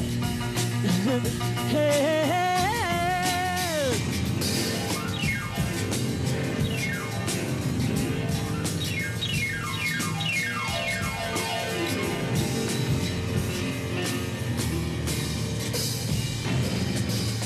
En zo is I Don't Like Mondays bedacht. Ah, ja, inderdaad. Daar deed me aan denken. Hoezo koop? Ik begrijp hem even niet. Het begin van... Draai hem nog even helemaal, hoor je het zo. Eh, thuis de podcast even terug voor de mensen. Arjan, jij zei net toch iets interessants over eh, de stem van McCartney. Nou, eh, op het moment dat hij eh, ehm, voor het eerst wauw, wauw zo gaat doen, hè? Hoe, Arie? Wauw, wauw. Oh ja. Eh, eh, dan, dan gaat hij het op zo'n manier doen dat ik het gevoel kreeg dat hij de koptelefoon heel hard aan heeft staan. Want hij doet het op een soort onbespiede manier. Want je bent altijd een beetje, als het geluid hard is op je hoofd, eh, ben je niet helemaal bewust van hoe dat bij anderen overkomt. Als jij iets, eh, dat klinkt altijd slecht als je gaat meezingen met iets. En dat doet hij daar eventjes op een, op een soort onbespiede manier. Ja. Het is natuurlijk ook gewoon maar een demo. Hij weet ook, dit wordt niet uitgebracht. Ik kan me helemaal laten gaan. Hij voelt zich veilig. En dat is mooi om te horen. Ja, leuk. En bovendien, eh, deze versie maakt dat je weer even fris kan luisteren naar een nummer wat wel een beetje versleten is in mijn hoofd. Ik kan het niet meer eh, eh, objectief luisteren en mooi vinden zoals ik dat ooit vond. Maar door deze versie weer wel. Dat is Leuk. mooi. Mooi. Ja. Mooi, mooi. Ja, heel leuk. Dit Hij staat niet, eh, zei hij staat niet, eh, ja, mag hè, maar mij op Ja. de begrafenis, eh nou, Ja. crematie, kijk maar. Deze versie ook Ehm, kopen? Of, eh? eh, nee, doe maar gewoon Toch wat uitgebracht is. Want ik stel me dan zo voor dat mensen langs de kist lopen bij dat, dat uithalen aan het eind. Moeten ze... Nee, maar laten we dat even vastleggen hier met elkaar. Dat Ja. kan toch ook gewoon Ja, nee. auditief, Allemaal meezingen eh, van na, besloten na, worden? Het na, wordt ja, dus, dat is ook wordt dus een crematie. Ja. Maar, Hè, dus hij zingt eerst Hey Jude. Dat, dan staat iedereen in Ja. de aula. Ja. Dan lopen ze eh, naar de kist? Nee, de, Oh. nee de- wacht Oh. nou even. De uitvaartleider maakt na een minuut, anderhalf Ja. een buiging aan Ja. de kist. En op het Ja. moment dat hij opgaat naar het da, da, Ja. da, da, da, da, komen de eerste mensen aanlopen. En die lopen tijdens dat zingen lopen ze helemaal uit. Maar het is een hele volle zaal natuurlijk. Ja. Ja, maar die- man. ja. Die moeten allemaal langs die kist lopen. Ja, dus we moeten, die moeten het vier minuten die er dan nog is. Ja, Ja, ja, want, kan het toch eh, Ja, ik denk dat Arjan wel een rondlopertje maakt. Zodat Ja, dat het eindeloos kan doorgaan. Ja, Ja, dat ja, is goed. precies, ja. Oké. Dankjewel daarvoor. 50 minuten versie van... Het is eh, niet Hey mijn nummer 1 trouwens. En daarover gesproken. Oh ja, wat staat er wel op nummer 1 bij jou in jouw Penny eh, Lane. Ja, 75? sorry, ik ben als eerste, mag ik het meteen roepen. Penny Lane mag je me dag en nacht voor wakker maken. Ja, ja, Ook overdag dus. Ik heb gewoon Here Today er boven aangezet, want dat blijf ik het mooiste Here nummer Today? vinden. Ja, vind ik ook nog steeds mooier dan eh eh, Beatle-werk, wat natuurlijk eigenlijk stiekem wel mooier is. Dat is maar ik vind ook. hem hier het persoonlijkst. Neem het je niet kwalijk. Wiebo? Nee. Eleanor Rigby. Eleanor Rigby, Ah, hele goede keus. Michiel? Ik eh, koos ook voor Penny Lane. eh, Zo. Op welke Mm. versie? Gewoon, gewoon een single versie. Helemaal Mono, stereo? Ja, vertel het nou even, Michiel. stereo en dan eh, 1967. Oké, Ehm, ja. ja. Niet, niet de, ze- de 87 eh, remake bestaat- of de Nee, 2009 joh. Nee, remake of de stereo bes- 2015 remake of de maar- 2017 remake. Stereo bestaat niet tegen die 7. Nee, ja, sorry, dat uh, zei ik verkeerd. Eh. Nerd alert. Draai ze- Oh, maar gaan we even nog eh, nummer, nummer 1 van bedje. je. Wacht, oh, Kees. ik moest nog even deze kopen. kopen. Golden moet nog één keer. Slumbers. Golden Slumbers. Oh, mooi. Ja, Hij moest nog even. ja, ja, ja, nog even. Maar laten, we, laten we nog even onze gast bij de microfoon, eh, die het allemaal eh, vandaag eh, georganiseerd heeft, foto's gemaakt heeft, die komen vast en zeker online te staan. Kom er even bij, Dramon. En, eh, vertel even wat er bij jou op jouw eh, top 75 van McCartney op 1 staat. Ja. Eh, jullie hebben net al genoemd, dat is eh, Little Lamb Dragonfly. en ja. dat gaat mij puur om het feit dat het, eh, ik denk dat het ondergewaardeerd wordt, omdat het, begin is... Gaan we draaien. het, het, het begin is echt verschrikkelijk. Het klinkt vals, het klinkt heel saai. En ik, ik, ik zie dat Ik- als een bloemetje. dat Het is, is een, een, een dorre bloem. En, en, en plotseling komt die bloem, die komt echt helemaal op. En het bloeit op. En, het, en, en plotseling komt er zo'n mooie song. Die, die, die, die, ja, die, die, het is gewoon ja, geweldig. Het is, dit, dit is een, dat plaatje. Zet dat ondergrondje uit, Arie. Ik denk even wat sfeer erin. Want dat is dan. eh, hè, bovendien, jij had haast, je wil snel naar huis. Dus Ja, ik ja, denk, eh bedje kan ook wel twee keer zo snel. Maar ja, nu zeggen jullie allemaal, eh, die willen we dan horen. Dus nu wordt het programma nog vier minuten langer. Of zes minuten Hij langer. heeft het verdiend, want hij heeft ons bij Want elkaar hier is. Little Lamb Dragonfly. Waarvoor bedankt, Ramon. Was leuk dat je dat gedaan hebt. Ja. Ja. Dat loopt hij al, jongens. Cadeautje, cadeautje aan McCartney dan, hè? 75 jaar, toch? Ja, gefeliciteerd nogmaals. Paul, gefeliciteerd. Hij luistert niet, Koop.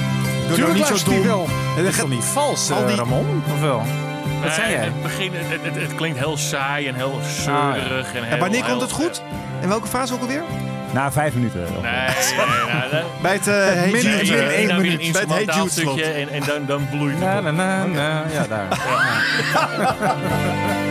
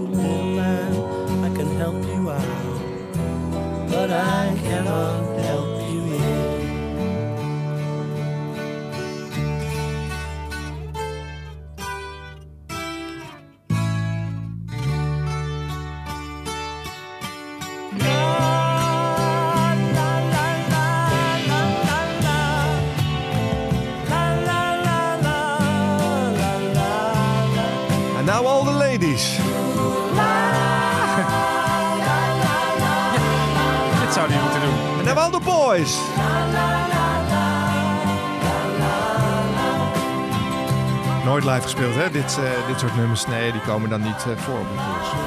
Ja, de favoriet van, eh, van Ramon. Eh, Little Lamb Dragonfly van Red Rose Speedway. Maar die vertelt ook nog even iets interessants. Eh duurt de microfoon weliswaar weg, maar dat gaan we toch nog even bespreken. NPL, de maatschappij eh, die ook verantwoordelijk is voor al die remaster boxen, die bestellen wel eens nummers na van de magazines. Vooral de specials over een speciaal album. Oh, sorry, dit loopt even door. En dat ze dat één jaar vooruit doen met de nummers die ook daadwerkelijk dan een jaar later als remaster uitkomen. Dan hebben we dus een voorspellende waarde. Zo hebben ze eh Tug of War en Pipes of Peace eh, nabesteld bij jullie. En een jaar later was die remaster eh, er. Zo hebben ze dus ook Flowers in the Dirt nabesteld, dat nummer. En die, die is er nu, die hebben we concreet. Dus wat, wat hebben ze recentelijk nabesteld, Ramon? Daar komt hij, daar komt hij, daar komt hij. Eh, oh, Wildlife. Wildlife! Ja! Ja, Hoi, mensen! hoi, hoi. Oh, oh, houd de persen! Weet je, het slechtste album volgens mij van Ja. eh, McCartney. Ja, dus dat zou wel heel bijzonder zijn, hè? Want- Ja. Ja, hij vindt het geniaal. Jij vindt het weer geniaal? Ja, jij kiest, jij kiest alle, alle aparte krentjes eh, eruit. Dat is ook leuk. Dat- dit moet ook verkocht worden namelijk. Ja, tot nu toe bracht eh McCartney alleen maar eh, succesalbums als remasters uit. Dus dat zou toch wel bijzonder zijn als nu eh, een van zijn minst gewaardeerde albums eh, uitgebracht wordt. Ja, eh. op zich wel weer typisch McCartney om dat te doen natuurlijk. Gewoon, Waarom? nou, om... Gewoon iets niet- anders dan iets je, anders dan, Ja. dan je zou Ah, verwachten. Het is Ja. weer Ja. een bekende gut feeling die Ja. altijd eh, Ja. goed, goed- veel succes brengt. Ja, het Maar- is wel uit zijn funky periode die hij heel interessant vindt Oh ja. natuurlijk. En zo. Ja. Dat, eh, Maar dan kan die Red Rose Speedway kan er dan toch ook wel weer bij? Doe die twee dan maar ook weer tegelijk. Mm, ja. we houden gewoon Ramons bestellijstje in de gaten. Ja. ja. En dan weten we het, hè? Ja, Ja, wel interessant jongens. Ja. Ja, heel leuk. Nou, we zijn bijna aan het eind van de show. Eh, eh, eh, alvast eh, dank voor deze eh, bijeenkomst. Wat doen we nou met die top Eh, deze- 75 ook Ja, die, die, die zetten we natuurlijk eh, op Spotify. Eh, dat wil zeggen, alle nummers die er op dit moment zijn. Want McCartney laat af en toe wel eens een paar albums er weer even afhalen. Tijdelijk. Waarom Oh. weet ik ook niet. Maar zijn catalogus is niet volledig op eh, Spotify. Dat wat we kunnen vinden staat erop. Dus dan zie je de 75 hoogstbestemden door ons vijven. En dat weer allemaal gewikt en gewogen. En dan, nou ja goed, zet dat thuis aan. En dan weet je wat de beste nummers van McCartney zijn. Want dat wist je natuurlijk nog niet. Daar moest je ons voor hebben om die Ja. dat even verteld te ja, hebben. Nou, dat hebben we bij deze gedaan. En daarnaast hebben wij laten horen waar eh, eh, nou ja, de dingen die ons eh, raken van McCartney. En ik mag dan het slotdreuteltje instarten. Ik ga iets doen van de meest recentelijke release van McCartney. En dat is dus die remasterbox van eh, Flowers in the Dirt. Die hebben namelijk door die twee discjes met het werk van Elvis Costello wederom laten horen hoe belangrijk het is dat, we hebben het al eerder besproken vandaag, er tegenspraak geleverd moet worden bij McCartney. En dat hij dan geprikkeld wordt tot zijn beste prestaties. En behalve Nigel Godrich in deze eeuw met één album eh, tegenspraak. En natuurlijk John Lennon in de 60s. Heeft McCartney alleen maar ja-knikkers om zich heen gehad. Die in de meeste gevallen zeiden: Oh, leuk, geweldig. oh, Mag ik meedoen? Ik vind het allemaal prachtig. En eh, eh, Elvis Costello was nou, eigenzinnig genoeg om wel tegengas te geven. En McCartney tot een competitie te verleiden. Door ook nummers aan te leveren ehm, eh, die anders waren dan wat hij normaal zou brengen. En dat heeft eigenlijk misschien wel het beste uit, nou in ieder geval de ethisch van, eh, van, van eh, McCartney eh, losgepeuterd op een liedje op Tug of War Ja. na, misschien zo hier en daar. Ja. En de, die disc met al die demo's, het is toch prachtig? Het is toch geweldig? Met Ja, die twee jongens en alleen maar akoestische gitaren en zo. Nou ja, de- op, op CD 3 staan ehm, de demo's van eh, een aantal nummers uit die sessies en een aantal andere liedjes die eh, in 1988 werden gerepeteerd met zijn toenmalige band. En heeft hij later allemaal weer over gedaan, werd allemaal niet goedgekeurd. Maar eh, toen heeft hij ook een paar van die nummers met Elvis Costello opnieuw ingespeeld. En vervolgens dus gezegd, nee, zo, ga, zo gaan we het dus niet doen. Nee. Hè? En, de, en de, de nummers waar ze samen aan gewerkt hadden, waarvan hij dacht, nou, daar hebben we Elvis niet bij nodig. Ook opnieuw inspelen zonder dat Elvis zelfs mee mag doen. en sommige nummers aan Elvis laten, die dat dan ook in zijn eentje heeft gedaan. En dat is bijvoorbeeld met So Like Candy gebeurd. Wat ik een prachtig Elvis Costello nummer vind, maar wat dus echt van die mannen samen is. En nu, sinds deze remasterbox uit is, kunnen we ook horen hoe het geklonken zou hebben als ze wel samen in de studio dat nummer Ja. hadden uitgebracht. Ja, het is natuurlijk niet verder gekomen dan deze demo, dus misschien hadden ze er nog wat aan gepoetst. Maar ehm, ik vind dat Elvis Costello ook laat horen op zijn soloversie dat het beter is zoals hij het gemaakt heeft. Deze versie doet, is niet beter als Nee. niet erbij zit. Maar ik vond het wel mooi. En ik hoop eigenlijk dat eh McCartney nog eens een keertje... eh, eh, nou ja, misschien bij zijn laatste album die hij ooit mag maken... nog één keer iemand toelaat in zijn possie... die ook Ja. af en toe zegt... Hey, dit even, even overdoen. Nee, deze niet. Ik weet- Michiel, je had gelijk, hè? Hij is briljant. We mogen hem eigenlijk niet tegenspreken, maar je hebt toch ook wel eens gehoord. Ja, ik ben met je het eens. wel, wel, wel helpt. Dus eh, met die Solar Candy eh, eh, proefversie uit 88 eh, verlaten we dan deze Mecca forecast die toch weer drie uur heeft geduurd, mannen. Allemachtig. Ah, het is eh, vijf graden warmer geworden in deze studio, eh, maar we hebben een mooie avond eh, gehad en eh, nou, hopelijk jullie ook bij het luisteren naar deze Mecca Marathon. Tot de volgende rondje. Bye bye. Ja. Hi. Here lies the powder and perfume. Pretty clothes are scattered round the room. And it's so like candy. Here lies the lipstick and the face. The colored tablets keep it all in place and it's so like candy, like candy. What did I do to make her good? And would she be the one that I had to love so, so like candy? Here lies a picture of a girl. Her arms are tied around that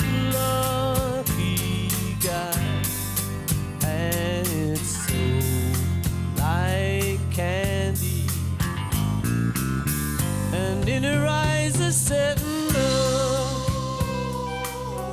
I thought I'd seen the last of long ago.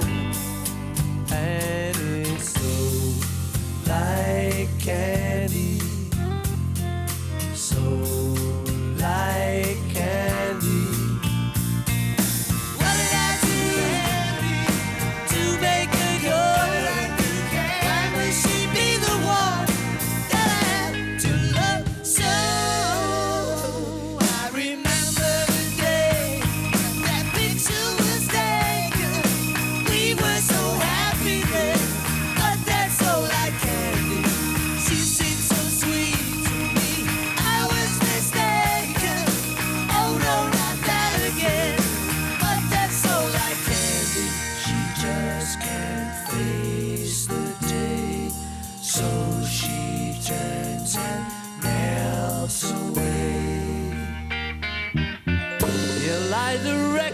that she scratched.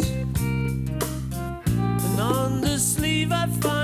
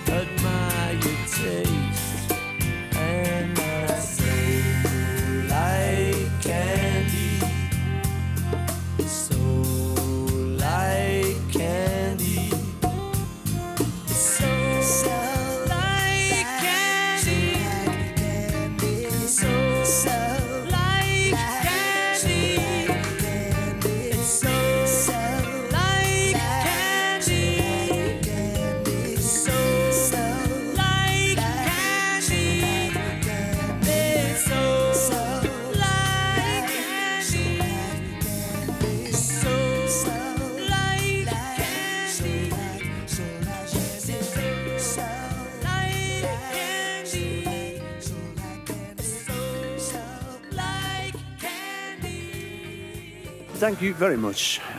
And if I don't see you through the week, I'll see you through the window. Bye bye. Mecca Forecast.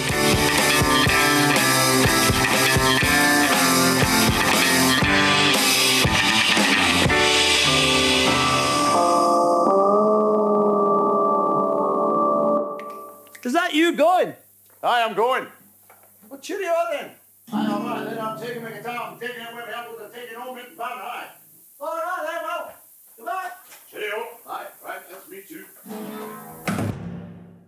Her Majesty's a pretty nice girl, but she doesn't have a lot to say.